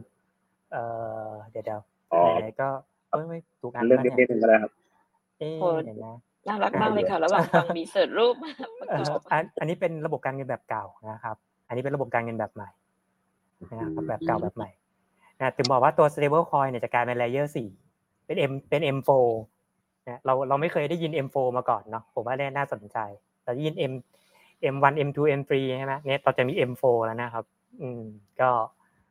ใครอยู่สายการเงินเนี่ยน่าน่าไปศึกษาโอเคทีนี้กลับมาที่พอร์ตก็ ผมนิสัยไม่ค่อยดีครับ ผม ผมมีเงินสดใช้ประมาณหกเดือนครับ ที่เหลือก็ก็มี stable coin ฟาร์มอยู่ ก็ถ้าเดือดร้อนอะไรก็คงขายตรงนั้น หรือไม่ก็ก็ขายหุ้นเอานะครับพอดีหุ้น ส่วนใหญ่ผมจะคือเหตุผลที่กระโดดไปไปต่างประเทศเนี่ย ไม่ ไม่ใช่ไม่ถึงหุ้นไทยไม่ดีนะครับ แต่ผมเป็นประเภทชอบ ถืออะถือก็ปล่อยเขาเติบโตไปก็แค่เข้าไปเช็ค report เฉยๆถ้ามันยังไปตามทิศทาง in the game อยู่อยู่ในเลนไม่ไม่ออกนอกเลน ผมก็ถือไปเรื่อยๆ เช่น อย่างเทสลาก็ซื้อเงินร้อยกว่าดอลอะไรเงี้ยก็ถือไปเรื่อยๆอะไรเงี้ยครับอ่ออินวีเดียอีกอะไรพวกนี้อีก ก็ไม่ไม่ไม่ได้ขาย เพราะว่าค่อนข้าง diversify เยอะ ทีนี้ถ้ามาตามทุกตัว มันก็จะไม่เหลือเวลา ผมผมค่อนข้างให้ให้มูลค่ากับการพัฒนาตัวเองเยอะกว่านะครับ เวลาส่วนใหญ่เนี่ยจะมามามามาถามตัวเองคุยกับตัวเองว่าเราดีกว่าตัวเองเมื่อก่อนไหมแบบนี้ครับ เพราะงั้นส่วนตัวผมก็จะมีเอ่อคร่าวๆแล้วกันเนาะเอ่อ47.5เปอร์เซ็นเป็นหุ้นอเมริกาหุ้นจีนแล้วก็47.5 เป็นเป็นคริปโต นะครับหุ้นจีนก็ไม่กระเทนล้วนๆเลยครับเออเฮ้ยเออหุ้นอเมริกาหุ้นจีนก็ไม่กระเทนล้วนๆส่วนอีก5เปอร์เซ็นเนี่ยเป็นเป็นพอร์ตทำบุญครับ ก็ก็คือพอพอแบ่งเงินส่วนหนึ่งแล้วก็ฝากไปฟาร์มอ่าก็ก็ค่อยๆฝากเสียปได้รื่อเล่นได้ๆไม่ไม่ครับ ไม่ใช่อย่างนั้นครับ หมายถึงว่าดอกที่ได้ผมก็เอาสิ้นปีวันเกิดก็ถอนมาทำบุญครับอ่าค่ะอ่าครับ ก็จะเป็นเนี่ยอืมเก้าสิบห้ากับห้าห้าก็ฝากอ่าพูดพูดได้เนาะผมก็ฟาร์มในในเทอร่าอยู่ครับ ก็ APR เยอะอยู่ ดอกครบปีก็ถอนมาทำบุญครับ แต่ว่าทุก ๆ เดือนก็จะตัดห้าเปอร์เซ็นเนี่ยเข้าไปฝากเข้าไปฝาก อีกอีกเก้าสิบห้าก็หุ้นกับคริปโตอย่างละครึ่งคริปโตก็ไม่ไม่ไม่บอกรายละเอียดแล้วกันเนาะผมว่าเดี๋ยวมันกลายเป็นแบบเป็นลีดก็เป็นว่าก็ถือตัวหลักเยอะนะครับ มี NFT ด้วย มีตัวการล่าโนดด้วย นะครับแล้วก็การล่าโนดพูดได้ว่าเคยพูดไปแล้วนะครับส่วนตัวที่ถ้าถ้าเป็นฟุตบอลก็มีทีมบุกกองกลางกองกองหลังใช่ไหมตัวตัวบุกก็จะใส่ไม่เยอะ แต่ก็จะเป็นตัวที่สังเกตผมจะถ้าถ้าฟังเนาะผมจะพูดอะไรก่อนตลาดเสมออะไรเงี้ยแต่ตัวที่ผมพูดก่อนตลาดจะมา ผมจะใส่ใส่ไว้ แต่ว่าอาจจะใส่ไม่เยอะ 0.5เปอร์เซ็นต์หนึ่งเปอร์เซ็นต์อะไรเงี้ยครับได้มาสักตัวหนึ่งนี้ก็ cover ทั้งหมดที่เจ๊งละอะไรเงี้ยนะครับ รูปแบบผมก็จะเป็นแบบนี้นะครับผมไม่ไม่ไม่ค่อยดีนะครับ อย่าอย่าเอาอย่าเอาตัวอย่างครับไม่ค่ะก็โอเคนะคะ แล้วพวกเรื่องอื่นๆแบบแอสเซทอื่นสนใจบ้างด้วยไหมคะเช่นทองทองไม่มีเลยหรือครับทองไม่มีอืมเลยเอ่อที่ดินมีแต่ว่าเป็นชื่อคุณแม่ครับเป็นชื่อคุณแม่อืมเพราะว่าไม่ไม่ว่างไปจัดการครับชื่อคุณแม่ค่ะเข้าใจเนาะ เราต้องแบบไปเดินทางเองอย่างนี้แล้วแนวโน้มที่ที่คุณปานมองเนี่ยเพราะว่าเราผ่านมาปี 2020เมื่อกี้เล่ากันจบกันในเรื่องของปีที่แล้วละทีนี้ปี 2022 หรือแนวโน้มข้างหน้าเนี่ย เรามุมมองเรื่องการลงทุนเป็นยังไงบ้างอะคะในมุมมองคุณปานเมื่อกี้ทฤษฎีเยอะเหมือนกันนะคะเผื่อจะมีอะไรที่จะเป็นทิปหรือเป็นข้อคิดโอเคให้คนลงทุนได้เอาไปคิดต่อได้ค่ะเชิญค่ะมันมันอยู่ที่เรามองเกมสั้นเกมยาวครับผมเป็นพวกเกมยาวอยู่แล้วเนาะผมเห็นสิบปีข้างหน้าปุ๊บผมก็ลงแล้ว เพราะว่า เราลองไปดู Amazon เมื่อสิบปีก่อน Facebook เมื่อสิบปีก่อนใช่ไหมเทสลาเมื่อห้าปีก่อนเทสลาเท่าไหร่นะเป็นร้อยโอ้สองสามร้อยเด้งอะไรเงี้ยครับผมก็มองพวกนี้แหละ แล้วผมก็รู้สึกว่า ถ้าผมเลือกตัวถูกผม ผมไม่มีความจำเป็นต้องมามาเทรดแล้วก็ผมมีงานประจำอยู่ยังแฮปปี้งานประจำครับ ก็เงินที่ได้มาก็จะฝากฝากฝากเอ่ออาจจะไป DeFi อะไรพวกนี้นะครับ แล้วก็รอที่เขา correct มันเป็นรอบๆ แล้วก็เข้ามาลงทุนแต่ถ้าเรา คือภาพสั้นขออนุญาตไม่พูดแล้วกันเนาะเพราะว่าคือพอเรามองภาพยาวสิบปีอะเช่นผม ที่ผมเล่าคุณออร่าเนาะเราเราคงไม่กลับไปใช้ 2G ถูกไหมครับ เราก็รอ 6G กันเนาะเราก็ไปลงทุนใน 6G สิครับถูกไหมครับอ่า 6G มันไปอยู่ยังไหนมันอยู่บนอวกาศ แล้วก็ไปลงทุนในกลุ่ม Space ไงครับอย่างพวกนี้ก็หลายสิบเด้งละหรืออาจจะเป็นร้อยเด้งก็ได้ ถ้าเป็นแบบผู้ชนะชัดเจนยินส่วนแบ่งการตลาดเยอะๆถูกไหมครับผมมองอย่างนั้นเพราะงั้น พอมองภาพนี้ปุ๊บยังไง 6G ก็ต้องเกิดอะอะไรระหว่างทางมันเป็นแค่ noise นะแต่โอเคเราบางคนเขาเขาอาจจะคืออะผมอาจจะลงทุนมาหลายปีเนาะแต่คนที่เขาเริ่มเริ่มอะไรเงี้ย ผมอยากให้มองเป็นภาพกลางนะครับ ภาพกลางมัน ขอขอแตะนิดนึงนะปี 2018 เหตุผลที่ BTC ลงจริงๆ มันเกิดจาก Operation Twist นะครับเมกาดึงเงินกลับนะเราไปดูในปีนั้นเนาะเมกาดึงเงินกลับแล้วก็ล่วงทั้งโลกเลยพังทั้งโลก จริงๆคริปโต BTC ไม่ควรลงขนาดนั้นนะครับ BTC มัน impact นะ ถ้าอะไรที่เป็น global global event นะครับ impact หมดอย่างรอบโควิดนี่ก็ BTC ก็ร่วงทั้งที่ BTC ไม่เกี่ยวอะไรกับโควิดเลยนะครับเพราะงั้นปีนี้จะเกิดอะไรขึ้นก็สไลด์ อันนี้ผ่านไปแล้วกันเนาะเราไม่ได้พูดแล้วนะครับ เพราะงั้นเราพูด inflation จนจนคิดว่าเราควรเลิกพูด inflation แล้วแหละนะครับเราควรพูดเรื่องหนึ่ง QT ที่กำลังจะดึงเงินออกนะครับ ถามว่าอเมริกาจะขึ้นดอกไหม ถ้าถ้าขึ้นแล้วเขาได้อะไร นอกจากเขาพังถูกไหมครับ นี่เขาแค่เขาแค่ขู่นะเขายังไม่ได้ลดจริงเลย ตลาดก็ลดราคามาให้แล้วครับ ลองอเมริกาขึ้นสักสักสองเปอร์เซ็นต์เนี่ยครับผมว่าอเมริกาก็พัง เพราะว่านี่บานเลยเขาอยู่ไม่รอดหรอกครับงั้นสิ่งที่เกิดคือ เดี๋ยวสักพักหนึ่งอะตลาดมันจะเกิดสิ่งที่เรียกว่า recession fear นะคนจะกลัวภาวะเศรษฐกิจถดถอย จนจนตลาดก็จะกลับลำถึงตอนนั้นแหละคุณพาวเวลก็พร้อมจะกลับลำโอเคเรา เรายกเลิกถอนเงินแล้วนะ เราอัดเงินเข้ามาในระบบใหม่ ดอกเบี้ยเราขึ้นแค่นี้พอละ เดี๋ยวเราจะต้องค่อยๆ ลดลงลดดอกลงละก็ถ้ามองว่าเป็นโอกาสลงทุนก็ก็สะสมเงินสดรอก็ได้ครับ หรือถ้าใครมีอยู่ก็รอจังหวะนั้นนะคุณพาวเวลก็มีฉายาช่วงนี้เนาะว่ามนุษย์กับกรอกเลยเพราะว่าเขากับกรอกหลายรอบมากในช่วงสองปีที่ผ่านมา แต่ว่าคือคือถ้าคือผมเป็นคนชอบตามอดีตเนาะ ผมก็ไปฟังคลิปเก่าๆที่คุณพาเวลมาเลคเชอร์นะฟัง article เก่าๆเขาเขาเป็นคนทุ่มเทให้ประเทศนะครับ หลายๆครั้งที่เขาขึ้นมาเล่นละครเนี่ยเขาทำเพื่อประเทศอยากให้มองเขามุมนั้นด้วยเขาจำเป็นต้องทำอืมครับงั้นหลักๆก็ดู fund flow ครับดู fund flow นะ fund flow เข้าตัว social enterprise เยอะนะครับ เข้า social enterprise เยอะ ส่วนตัวของคริปโตเนี่ยออกออกตลอดนะทุกวันนี้ตอนนี้ก็ยังออกอยู่ออกอยู่นะครับ อันนี้ก็ยืนยันว่า น่าจะเป็นแนวนั้นก็คือ 10 minus 2เนาะนะครับดอกเบี้ย treasury 10ลบ2นะเราจะเห็นเลยว่าเนี่ยมันเกิด flat bond flat bond ก็มีได้ 3 อย่าง inflation กำลังจะค่อยๆ ลดลงนะครับ แล้วก็ recession fear อาจจะเกิดอย่างใดอย่างหนึ่ง หรือตลาดอาจจะคิดทั้งคู่นะครับเนี่ยมีเปเปอร์ยืนยันถ้าสนใจเดี๋ยวส่งลิงก์ตัวเต็มให้นะครับถามว่าทำไม10 minus 2มันสำคัญ เพราะว่าอเมริกาบริหารตาม10 minus 2ครับ ทุกครั้งที่เกิดใครสิทนะครับ รอบนี้เขาก็ question อยู่ว่าจะลงมาแตะเส้นนี้ไหมนะแต่แต่คิดว่านั่นแหละ คือถ้าเราเข้าใจเกมอะมันตอนนี้อเมริกาเขาใช้วิธีเป่าลูกโป่งแล้วก็ปล่อยลมออกนิดนึงไม่ให้แตกแล้วก็เป่าใหม่นะเกมมันจะเป็นแบบนี้ครับ ก็เข้าใจคนกำหนดกติกาว่ากติกาเกมมันเปลี่ยน เราก็จะเห็นโอกาสลงทุนครับนะเพราะงั้นภาพใหญ่ก็จะเป็นแบบนี้ ถ้าตรงไหนทักมาข้างหลังได้แต่ตัวนี้มันมันอาจจะลึกนิดนึงโอเคครับ ค่ะ ก็ก็ค่อนข้างเดเอ่อก็มีทฤษฎีประกอบเห็นภาพชัดเจนค่ะเราเหมือนเรากำลังนั่งฟังเลคเชอร์อยู่จริง ๆ แต่ว่าได้ความรู้จริงๆค่ะโอเค เห็นด้วยจริงๆที่ว่าคุณปานก็มีของเยอะค่ะค่อยๆปล่อยของมาเรื่อยๆค่ะเพราะว่าในอนาคตอาจจะเชิญมาคุยเรื่อง macro economic และพูดเรื่องการลงทุนได้เหมือนกันนะคะ อันนี้น่าสนใจมากนะคะครับครับขอบคุณครับ ค่ะ พี่คิวคะเปิดพอร์ตพันล้านโชว์หน่อยสิคะพี่คิวคะ ใจเย็นครับ ไม่ได้ต่อคอมด้วยเอ่อพอร์ตผมพอร์ตผมมันไม่ค่อยมีตัวเลขนะพอร์ตผมจะเป็นรูปภาพไปเยอะพี่คิวเล่าให้ฟังหน่อยเคล็ดลับภาพเป็นคร่าวๆก็ได้ครับคร่าวๆแค่แบบ อันนี้ร้อยล้าน อันนี้พันล้านอะไรเงี้ยครับเต็มที่คือคือคือผมอะเพิ่งขายคอนผมเคยมีผมก่อนหน้าเนี้ยผมผมลงทุนอสังหาเยอะแล้วก็ปล่อยเช่า แล้วพอผมมาอินกับพวกเกม อินกับพวกเมตาเวิร์สมากๆ ผมก็เลยล้างพอร์ตอสังหาผมมาเลย ผมก็เลยเออผมขายคอนโดทิ้งหมดเลย แล้วมาซื้อที่ดินในโลกเสมือนแทนต้องบอกว่าไม่เหมือนพี่ปันผมไม่ใช่คนดี คือคือคือต้องเข้าใจก่อนว่า ผมผมผมไม่ถูกจริตกับการต้องไปต่อรองกับผู้เช่า ผู้เช่าตาผู้เช่านู่นนั่นนี่สัญญงสัญญาอะไรอย่างเงี้ย ผมรู้สึกว่า ผมไม่ชอบเจอคนเออเอาเรื่องนี้ก่อน แต่ตอนทำอะมันไม่มีผมอ่านหนังสือแล้วทำตามหนังสือเขาพ่อรวยสอนลูกสอนมา ผมก็ซื้อคอนโดมาเป็นสิบปีแล้วคอนโดที่ที่ปล่อยเช่าเนี่ย ทีเนี้ยพอพอเรารู้สึกว่ามันมันมันไม่สนุกแล้วกันเออ ผมรู้สึกมันไม่สนุก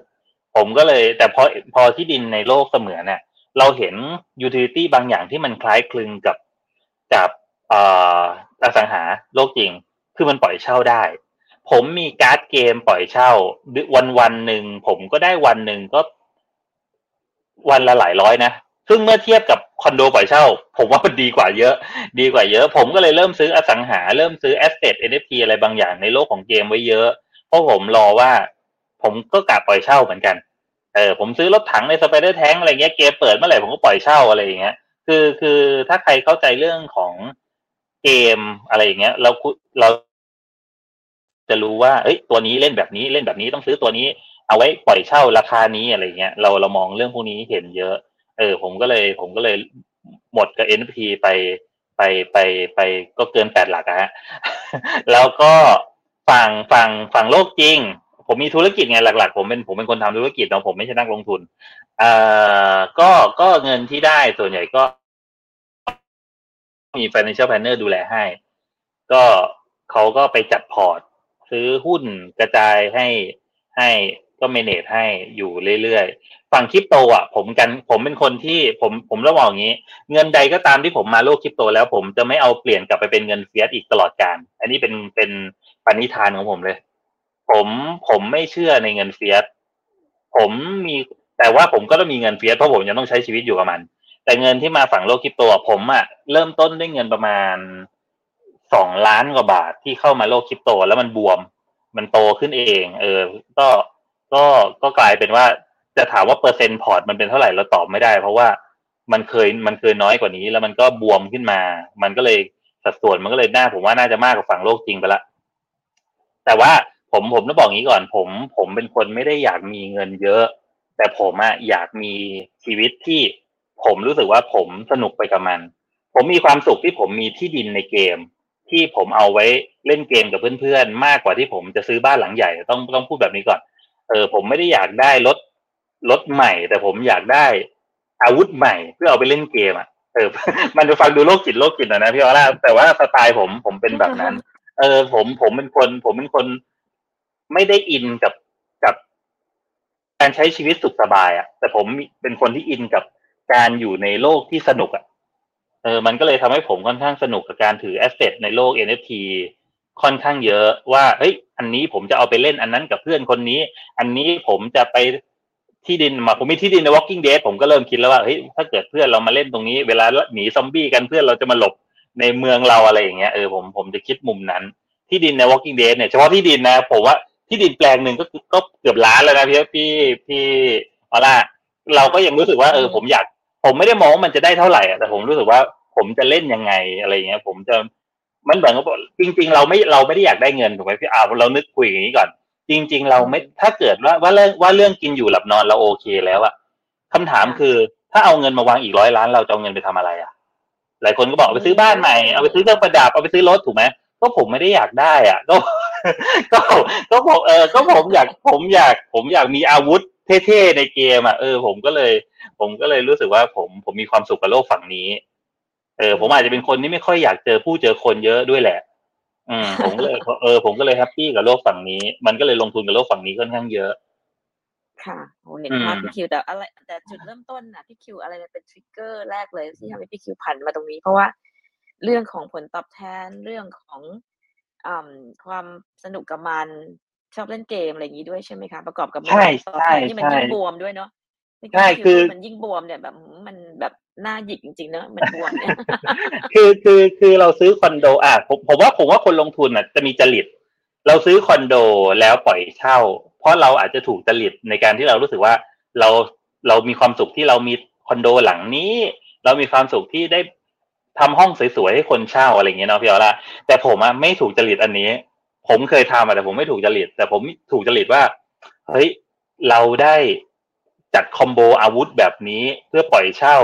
แล้วเราก็ได้ค่าเช่า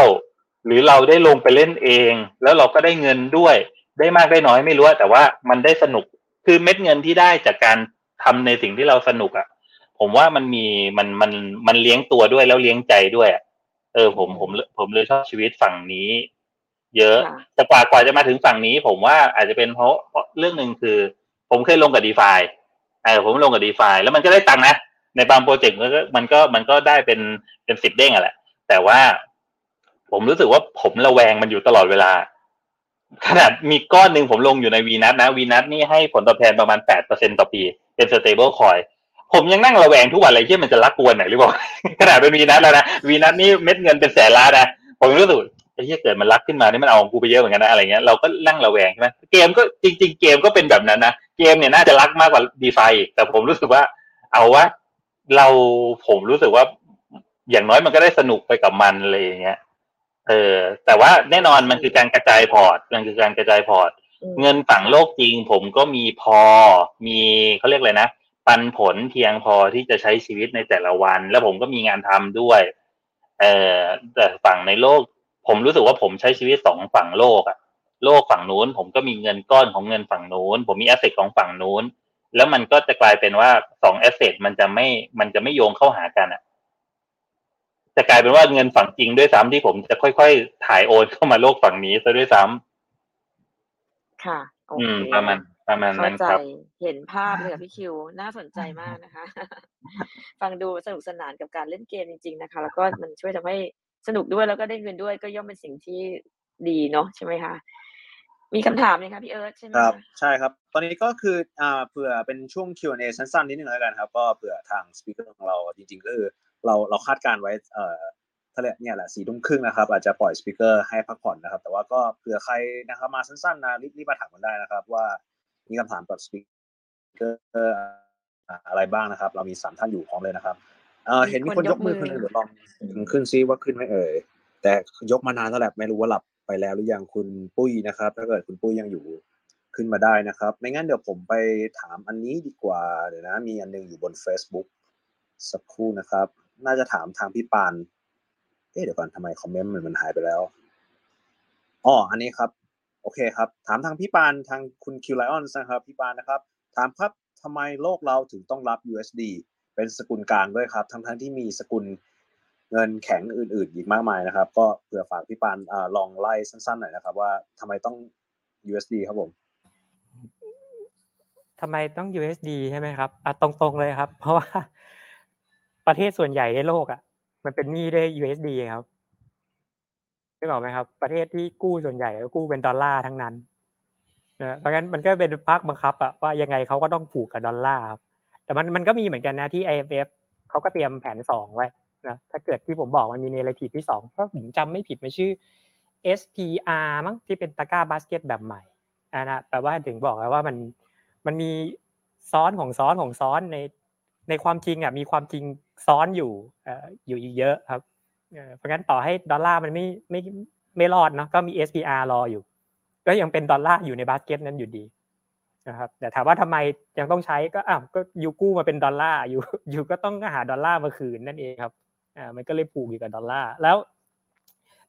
ถัดมาอีกก็ปวดใจแล้วอันนี้อันนี้ขอแขวะนิดนึงแล้วกัน ก็มีรัฐบาลบราซิลใช่ไหมที่ที่ก็จะชอบพูดว่าเออปีนี้ทั้งทั้งที่เป็นโควิด แต่ว่าเราค้าขายกับอเมริกาได้มากขึ้น ก็แง่ที่เขาพิมพ์เงินมาขนาดเนี้ยถูกไหมเราเรากำลังรับเงินที่ที่เฟ้อสูงขนาดนี้อยู่อะเพราะงั้นพูดง่ายๆยิ่งยิ่งขายยิ่งจนอะเห็นไหมยิ่งขายไปดูจีนกับรัสเซียนี่แทบจะปิดไม่อยากรับดอลลาร์แล้วด้วยซ้ำเห็นไหม มันก็เป็นอย่างนั้นแหละครับ ดีนะเรื่องนี้ไม่เกิดขึ้นในประเทศเรานะเกิดบราซิลพี่นะโชคดีจริงครับได้ยินบ่อยแล้วครับในช่องนี้นะครับๆในช่องนี้นะแล้วก็เสียวๆก็อยู่ในพี่คิวนะจะโดนวันไหนเนาะอะไร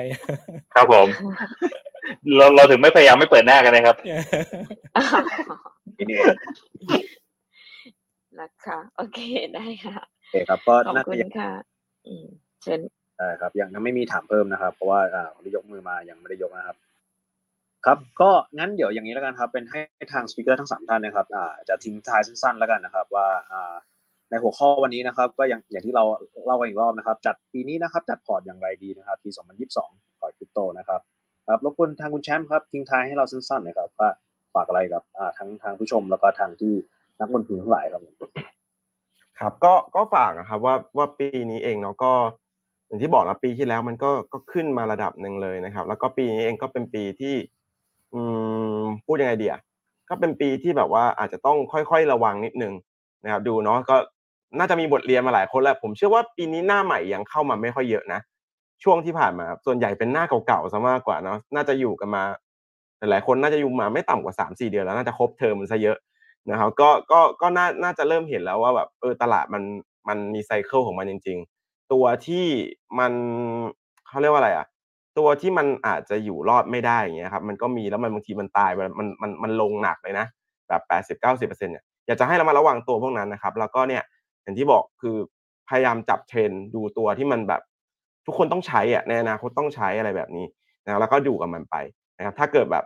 เราอย่างอย่างผมเองผมก็แบบอ่าอย่างผมผมเชื่อในฝั่ง BGC เนาะก็ก็จะก็จะออมของมันประจำเป็นระยะยาวอยู่แล้ว นะครับแล้วก็ในส่วนของการเก็งกำไรสมมติว่าถ้าเกิดจะเป็นระยะกลางระยะสั้นอะไรเนี่ยก็ก็ต้องหาความรู้เพิ่มนะครับ มันมีวิธีเรียนรู้เยอะเลย จะเป็นกราฟเอยจะเป็นการไปตามข่าวตามอะไรอย่างเงี้ยนะครับ อันนี้ก็ลองดูแล้วแต่คนนะครับ ประมาณนี้ครับผม ครับผมขอบคุณครับ ครับพี่ปานครับพี่ปานครับทิ้งท้ายอะสั้นให้กับทางทางขับเรานะครับ ว่านักลงทุนดูแลพอร์ตตัวเองยังไงดีครับ โอเคมีมีสองข้อนะครับ ข้อแรกก็ know you are what getting อ่า know what you getting into ครับนะคุณคุณกำลังทำอะไรอยู่ก็รู้ตัวนะครับวางแผนสติ๊กกับแผนนะครับ ยกตัวอย่างอย่างผมเองเนาะผมมองภาพใหญ่อย่างเดียวเลย มาผมก็ตั้งไว้ เพราะว่าคำนวณละณปลายทางมันเท่าเนี้ยระหว่างทางมีอย่างไงก็ไม่สนใจ ผมรู้สึกว่ามันสำหรับผมเองการนั่งเฝ้าจอเทรดมันเป็นไปถึงสำหรับสำหรับ แผนของผมเนาะมันเป็นอะไรที่ ที่ที่ขัดกับหลักการผมเนาะที่ผมอยากอยากมีความรู้มากขึ้นเรื่อยๆงั้นสำหรับผมก็อาจจะไม่ได้ได้ไปตรงนั้น แต่ผมจะอยู่กับหน้าจอเพื่อเพื่อเก็บ Data นะแล้วก็เอา Data มาเชื่อมจุดเพื่อเพื่อวางสมมติฐานว่าแบบอนาคตมันคืออะไรนะครับ กับอันที่สองคือ ผมก็ไม่ได้ชอบเงินเนาะแต่มันก็เถียงไม่ได้ว่าเงินมันจำเป็นต้องใช้นะครับ แล้วผมก็ไม่ชอบทุนนิยมอย่างหนึ่งคือที่แบบ มันทำให้โดยเฉพาะอเมริกันดรีมเนาะมันทำให้เราแบบคิดแต่แบบจะเอาอะไรจะได้อะไรอย่างเงี้ยเออก็อยากให้ฝากไว้ว่าแบบ อยากให้ contribu อะครับอยากให้ contribu ก็มีน้องๆหลายคนทักมาแบบเนี้ยอยากอยากเปิดช่องอยากลองให้ความรู้ ผมก็บอกว่าเออเนี่ยทำเลย ไม่มีคนดูเดี๋ยวพี่เข้าไปดูให้อะไรเงี้ย ถ้าแบบกลัวผิดก็ส่งมาให้ดูก่อนก็ได้ เดี๋ยวพี่ช่วย correct ให้เท่าที่พี่รู้ถ้าพี่ไม่รู้เดี๋ยวพี่จะไป search มาให้ ก็เรื่องที่สองเนี่ยอยากให้ contribute กันเยอะๆ โลกมันจะได้ได้ได้อยู่อันเนี้ยนะครับอืมก็หมดแล้วครับขอบคุณครับครับขอบคุณพี่ปันขอบคุณพี่ค่ะคิวไลออนมากเลยนะครับ ก็มาดูช่องผมได้นะครับเออ DeFi เออนะครับครับผมครับพี่คิวครับพี่คิวครับฝากทิ้งท้ายอะไรสั้นๆให้กับคลับเราหน่อยนะครับ ว่าจัดพอร์ตปีนี้คริปโตยังไงดีครับสำหรับคนอยากให้เข้าให้พี่ให้พี่คิวพูดถึงแบบว่าเด็กรุ่นใหม่ด้วยเนาะพี่คิวเพราะว่าพี่คิวอะมีชอบเล่นเกมไง แล้วก็เด็กรุ่นใหม่อาจจะชอบเล่นเกมเหมือนกันพี่คิวอาจจะเตือนสติหรือบอกอะไรต่างๆ ที่ทำให้เขาลงทุนได้อย่างมีประสิทธิภาพมากขึ้นอะไรอย่างเงี้ยผมผมมุมหนึ่งว่าพี่ออร่าผมผมว่าพี่ออร่าจะบอกว่าพี่คิวมีเด็กเยอะอะไรอย่างเงี้ยคุณเล่นคุณเล่นคุณเล่นครับพี่รักรักมุมรักรักรักเด็กรุ่มุมหนึ่งของนักลงทุนชอบเอาจริงไอ้ยผมพูดแบบผมพูดแบบไอ้นี่เลยนะ จริงจังเลยนะสำหรับนักลงทุนมือใหม่นะครับ ที่เพิ่งเข้ามาในโลกคริปโต ผมแนะนำให้ฟังพี่ปานครับเพราะผมเป็นคนผมเป็นคนหนึ่งที่ลงทุนตามพี่ปาน เออผมผมรู้สึกว่าหลาย ๆ อย่าง อะ ผมศึกษาเองอะ หรือเราศึกษาเองหลาย ๆ ครั้งเนี่ย มันมันมันมันลึกไม่เท่ากับคนที่แน่นอนแหละอยู่กับข้อมูลมาทั้งชีวิต อยู่กับหรือเข้าถึงข้อมูลที่ที่เข้าถึงได้ยากมาก ๆ อะไรอย่างเงี้ยเออผมก็เลยรู้สึกว่าผมผมดีใจที่มีเพื่อน ๆ เก่ง ๆ อย่างพี่แชมป์พี่ปานอะไรอย่างเงี้ยที่ที่เราไอ้ที่ได้แต่ละอะ ส่วนส่วนส่วนฝั่งของผมที่ผมอยากอยากแนะนำก็คือ ผมว่าโลกคริปโต โลก NFT โลก Metaverse ที่มันมาเนี่ย มันไม่ได้ให้ประโยชน์ หรือมันไม่ได้เปลี่ยนแค่มุมของการลงทุน แต่มันมีอาชีพใหม่ๆ top up อยู่บนมันเยอะ ผมมองว่าเด็กรุ่นใหม่ละกันว่า อย่าเพิ่งคิดว่าเฮ้ย ฉันจะเข้าไปลงทุนแล้วฉันจะรวยแบบนั้นแบบนี้ผมพูดจริงนะในโลกของ NFT หรืออะไรก็แล้วแต่เนี่ยมันสร้างอาชีพใหม่ ๆ เยอะมากเลยนะ ผมเคยสัมภาษณ์คนหนึ่งชื่อพี่เนมเขาตกงานมาจาก graphic design แล้วเขามาหัดทำโปรแกรม VoxEdit ตอนนี้เขาเขียนตัว Walk ให้ไปเดินใน Sandbox อะเขาได้เขามีเงินจ้างเขาได้เงินจ้างเขาได้รางวัลอะไรแบบเนี้ย ปีที่ผ่านมาผมว่าเขาน่าจะได้น่าจะ แต่แต่สิบล้านแล้วนะ จากที่เขาตกงานเมื่อเมษาปีที่แล้วอะ่ะ แล้วจนถึงไม่ถึงปีดีอะเขากลับมาแบบเชิดฉายอะคือคือ ผมรู้สึกว่า มันกลายเป็นเรื่องใหม่ที่ที่มันมีอาชีพใหม่ท็อปอัพอยู่ในนั้นเยอะ ผมมีเนาะผมคุยกับน้องคนหนึ่งที่เขาเล่นเกม แล้วเล่นเก่งมาก เล่นเก่งจัดจนฝรั่งอะส่ง NFT ราคาเป็นแสนๆมาให้ เพื่อบอกว่าไปเล่นภายใต้สังกัดเขาทีเขาต้องการสร้างทีมทำ e สปอร์ตเอออะไรแบบเนี้ยผมอ่านผมมันหรือแม้กระทั่งงาน art งาน art คนที่วาดรูปเก่ง แล้ว วาด NFT หรือวาดงาน 3D อะไรพวกนี้ตอนนี้มันมีแบรนด์หลาย ๆ แบรนด์มากที่พยายามจะ move ตัวเองเข้าสู่โลกคริปโตโลก NFT วันนี้ผมก็เพิ่งไปคุยกับแบรนด์หนึ่งมา ที่เขามาปรึกษาว่าเขาจะ move ตัวเองเข้ามาอยู่ในท่า NFT ได้ยังไง ซึ่งเขาก็จะมองหาอาร์ติสพวกนี้ว่าช่วยสร้าง NFT แบรนด์ของแบรนด์เขาให้หน่อยได้ไหม เขาอยากมูฟเข้ามาอยู่ฝั่งนี้ เขาอยากทำแบรนด์ตัวเองให้ดูทันสมัยขึ้นอะไรเงี้ย ผมเรื่องลงทุนเนี่ยพี่ช้ำพี่ปานพูดพูดได้ดีแล้วครบถ้วนมาแล้วล่ะ แต่ผมมองว่าผมอยากจะแนะนำว่าเฮ้ยลองมองว่านอกจากการลงทุนแล้วมันอาจจะมีอาชีพใหม่ ๆ เกิดขึ้น อีกที่ถ้าคุณพูดมันทำมันตอนเนี้ย ผมว่าคู่แข่งแทบไม่มีเลยนะ ผมมาทำ Facebook เมื่อ12ปีที่แล้ว วันนั้นน่ะ คนยิงแอดในประเทศไทยแทบจะไม่มีเลย วันนั้นนะพี่ออร่ายิงแอดร้อยหนึ่งยอดขายแบบห้าหมื่นก็เป็นไปได้ วันนี้ยิงแอดยิงแอดห้าหมื่นยอดขายบางทีไม่ถึงร้อยก็มีนี่หรอไหมคือ คือคือคือพอพอโลกพอทุกคนมันทำเหมือนกันหมดอะ มันก็ไม่ใช่โอกาสแล้วไง โอกาสมันต้องมันต้องธรรมชาติของโอกาสอะ มันต้องมีคนหนึ่งที่เห็นว่ามันใช่แล้วคนหนึ่งที่เห็นว่ามันไม่ใช่ มันถึงจะเป็นโอกาสเออผมก็เลยมองว่าวันเนี้ย โลกของ NFT โลกของบล็อกเชนมันเป็นแบบเนี้ย มันมีคนที่โวยวายว่า เอ้ย มันเป็นสแกมมันเป็นนั่นมันเป็นนี่ใช่ถูกต้องมันมี มันปะปนมาอยู่แล้ว แต่ถ้าเราเป็นคนที่มองเห็นว่ามันมีของจริงอยู่อะแล้วเราคัดมันได้อะเราจะกลายเป็นคนหนึ่งที่เห็นโอกาสใหม่ ๆ ก่อนคนอื่น แล้วเราจะเข้าไป take action อะไรกับมันบางอย่างได้ แล้วจังหวะเดียวอะผมว่าผมว่าถ้าคุณมันเป็นมันเป็นจังหวะที่ถ้าคุณทำอะไรถูกต้องสักอันอะคุณจะกลายเป็นเบอร์ต้นๆของอุตสาหกรรมนั้น แล้วก็ผมว่าช็อตเดียวรวยได้เลย เอาใช้กันอย่างนี้แล้วกันเออเพราะฉะนั้นอยาก ลองมองอยากมอง อยากให้มองให้ลึกมากกว่าการเอาเงินไปวางกับลงทุนกับมันแล้วกัน ค่ะอืมครับ ผม ดีเลยค่ะ เห็นภาพมาก แล้วก็ถือว่าเป็น opportunity ใหม่ ๆ นะคะที่มันจะเกิดในชุกยุคนี้ยุคนี้เป็น normal หรือ next normal ที่มันผ่านมาจากโควิดด้วยอะไรเงี้ย ก็ถือว่าเป็นคำแนะนำที่ดีค่ะพี่คิวเห็นด้วยมากๆนะคะ กับทุกท่านเลยคุณแชมป์ด้วยแล้วก็พี่ปานด้วยนะคะ โอ้วันนี้เราคุยกันเยอะมากพี่เอิร์ธเราคุยกันหลายเรื่องมากแล้วมันก็โอ้โหองค์รวมขมวดเข้ามาเป็นเรื่องของการลงทุนการ บริหารจัดการของธุรกิจของตัวเองได้ดีนะคะยังไงวันนี้ก็ต้องแบบเวลาหมดแล้วพี่แชมป์อาจจะอยากจะมีเวลาจำกัดขออภัยด้วยเราคุยกันยาวนานว่ามันสนุกไปเรื่อยๆพี่คิวก็ต่อยสอดนุกครับต่อไปเรื่อยๆพี่ๆสองคนเก่งมากครับค่ะผมก็ได้ข้อมูลเดี๋ยวมาเราเยอะครับเมื่อกี้นั่งจดๆอยู่ได้เห็นมาได้เลคเชอร์กันไปหมดนะคะ จริงๆแล้วเราต้องถ่ายรูปหมู่นะคะ แต่ว่าเสียดายพี่คิวกับพี่ปานไม่ได้อยู่บนบนเฟซบุ๊กใช่ไม่เป็นไรเราถ่ายรูปตอนนี้ไปก่อนถ่ายรูปหมู่นะคะเอาที่มีแล้วกันเนี่ยเดี๋ยวสักครู่ค่ะนะ อ่าก็เอ่อก่อนถ่ายรูปหมู่ผมขอแจ้งนิดนึงแล้วกันก็เนี่ยครับอ่ายังไงท่านทั้งสามท่านก็เป็น crypto influencer นะครับก็อ่าผมจะ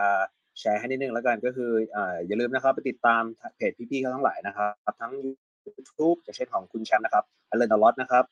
นะครับไปติดตามมันได้นะครับ รวมถึงถ้าเกิดว่าเป็น Twitter ก็ของพี่ปานนะครับพี่คิวไลออนนะครับก็ไปติดตาม Twitter พี่เขาได้นะครับ แล้วก็พี่คิวนะครับพี่คิวคอยตก็จะเปิดเพจที่ชื่อว่าอ่า Mooncat Mail แมว กาวเกมกาวเกมกาวเกมโอ้โหลิ้นพันไปหมดเลย โอเค ครับโอเคใช่ครับ ก็ยังไงก็อย่าลืมไปติดตามทั้งสามท่านได้นะครับพร้อมถ่ายรูปยังคะแล้วก็วันนี้อ่าถึงเวลาถ่ายรูปกันแล้วนะครับ โอเคนะครับหนึ่งสองครับถ่ายรูปนะครับหนึ่งสองครับ โอเคครับเจอยิ้มเลยค่ะยิ้มหน่อยครับพี่คิวยิ้มไปด้วยไหมคะกับพี่ปานยิ้มยิ้มไปด้วยแล้วเนี่ยประมาณนั้นนะตัดต่อใส่ไปแล้วกันนะฮะอ่า โอเคเออได้ได้ได้ครับได้เลยค่ะ วันนี้ขอบคุณมากๆเลยนะคะ ทั้งสามท่านที่มาคุยกันแบบสนุกมากจริงเลยครัก็บถือว่าวันนี้เกินคาดมากๆค่ะ ขอบคุณค่ะคุณแชมป์ขอบคุณพี่ปานขอบคุณพี่คิวด้วยนะคะ ก็ยังไงขอบคุณครับผมขอบคุณด้วยค่ะนะครับเนี่ยปิดห้องเลยขออนุญาตเชิญทั้งพี่คิวกับพี่ปานและพี่แชมป์มาคุยกันใหม่นะคะ เพราะว่ามีหลายเรื่องเรายังคุยกันไม่จบแน่นอน แล้วก็ถือว่าเป็นความรู้เนอะที่สำคัญที่สุดคือ ทุกการลงทุนหรือทุกการบริหารจัดการก็ต้องมีความรู้เข้ามาเกี่ยวข้องนะคะ แล้วก็ถ้าไม่มีความรู้ก็ จะมีความเสี่ยงนั่นเองเราก็ทราบกันอยู่นะคะ ยังไงฝากติดตามฟินทอ k ของเรานะคะ ใน Clubhouse แล้วก็ในแฟน Facebook แฟนเพจด้วยนะคะ แล้วก็ใน YouTube ด้วยนะคะ แล้วก็เรามีพอดแคสต์นะคะพี่เอิร์ธพี่เอิร์ธไล่เลยค่ะ เยอะมากอ่า Google Podcast นะครับ Apple Podcast หรือว่าไป Spotify ก็รวมเป็นสามที่แล้วกันนะครับ แล้วก็ดูบนไลฟ์ได้เหมือนกันนะครับ ใครกดดูแชร์วิดีโอเนี่ย ก็ดูเป็นสไลด์ต่างๆ ที่ทางสปีกเกอร์ฝ่ายแชร์บน Facebook ได้บน YouTube ได้นะครับ ค่ะ ก็เดี๋ยวเร็วๆนี้เราจะมีเรื่องของการให้ความรู้ทางได้านเรื่องการลงทุนในคริปโตมาฝากกันด้วยนะคะ เพราะเราจะมีเรื่องของการทำจัดคอร์สขึ้นมาเล็กๆสั้น ๆ ด้วยนะคะ ฝากไว้ก่อนค่ะอุบไว้ก่อนเดี๋ยวมาแจ้งทีหลังนะคะ วันนี้ขออนุญาตปิดห้องนะคะ ขอบคุณทุกท่านมากค่ะรับตีสวัสดิ์ค่ะสวัสดีสวัสดีค่ะครับขอบคุณครับสวัสดีครับสวัสดีค่ะ